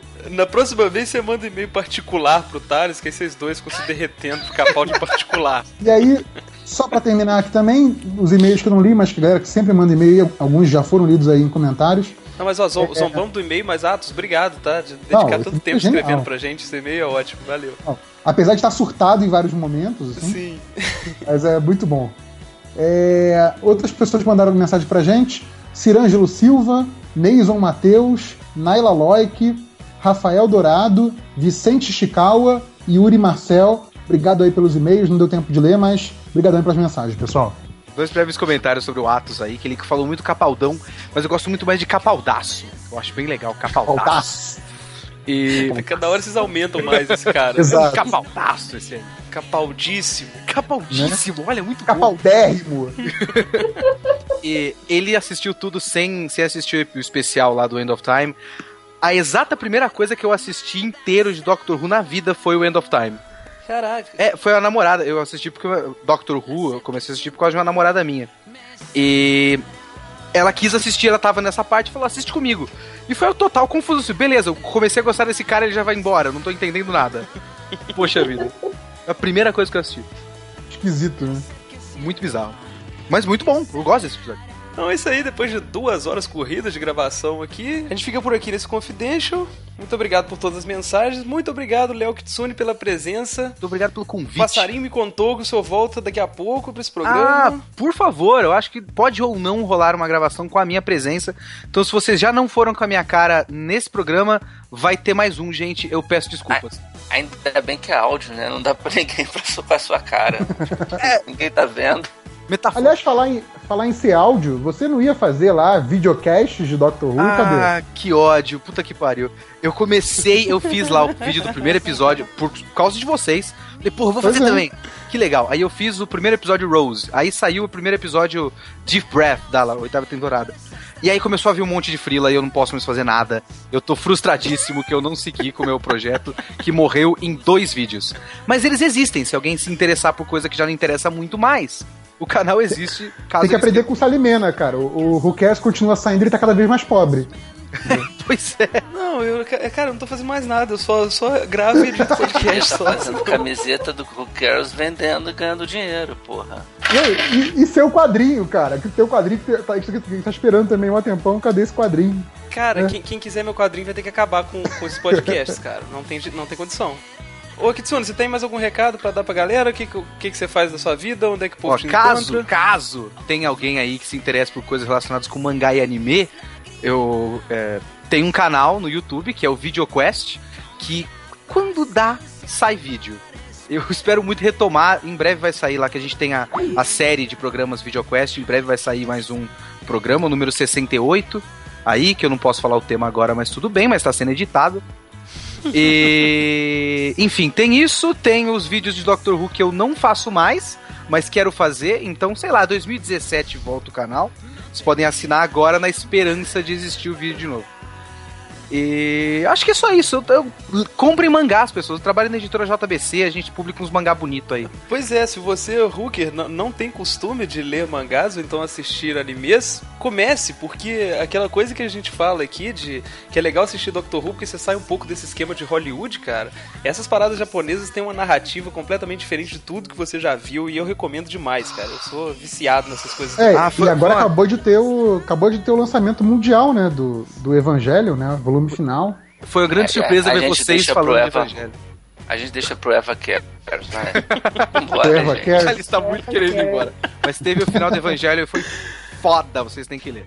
Então, obrigado também pela presença, Gabriela. Volte sempre. Imagina. Da próxima vez a gente vai falar desse final de temporada aí, que a gente já até falou muito Me hoje. chama que eu vou. E o próximo, o próximo Confidential vai ser, sabe-se lá quando, né? Sempre uma surpresa. Exatamente. Confidential é um pop-up na sua vida. Quando você menos espera, a gente volta. Exatamente. Obrigado a todos. Aquele abraço. tchau. tchau. tchau. tchau. tchau. El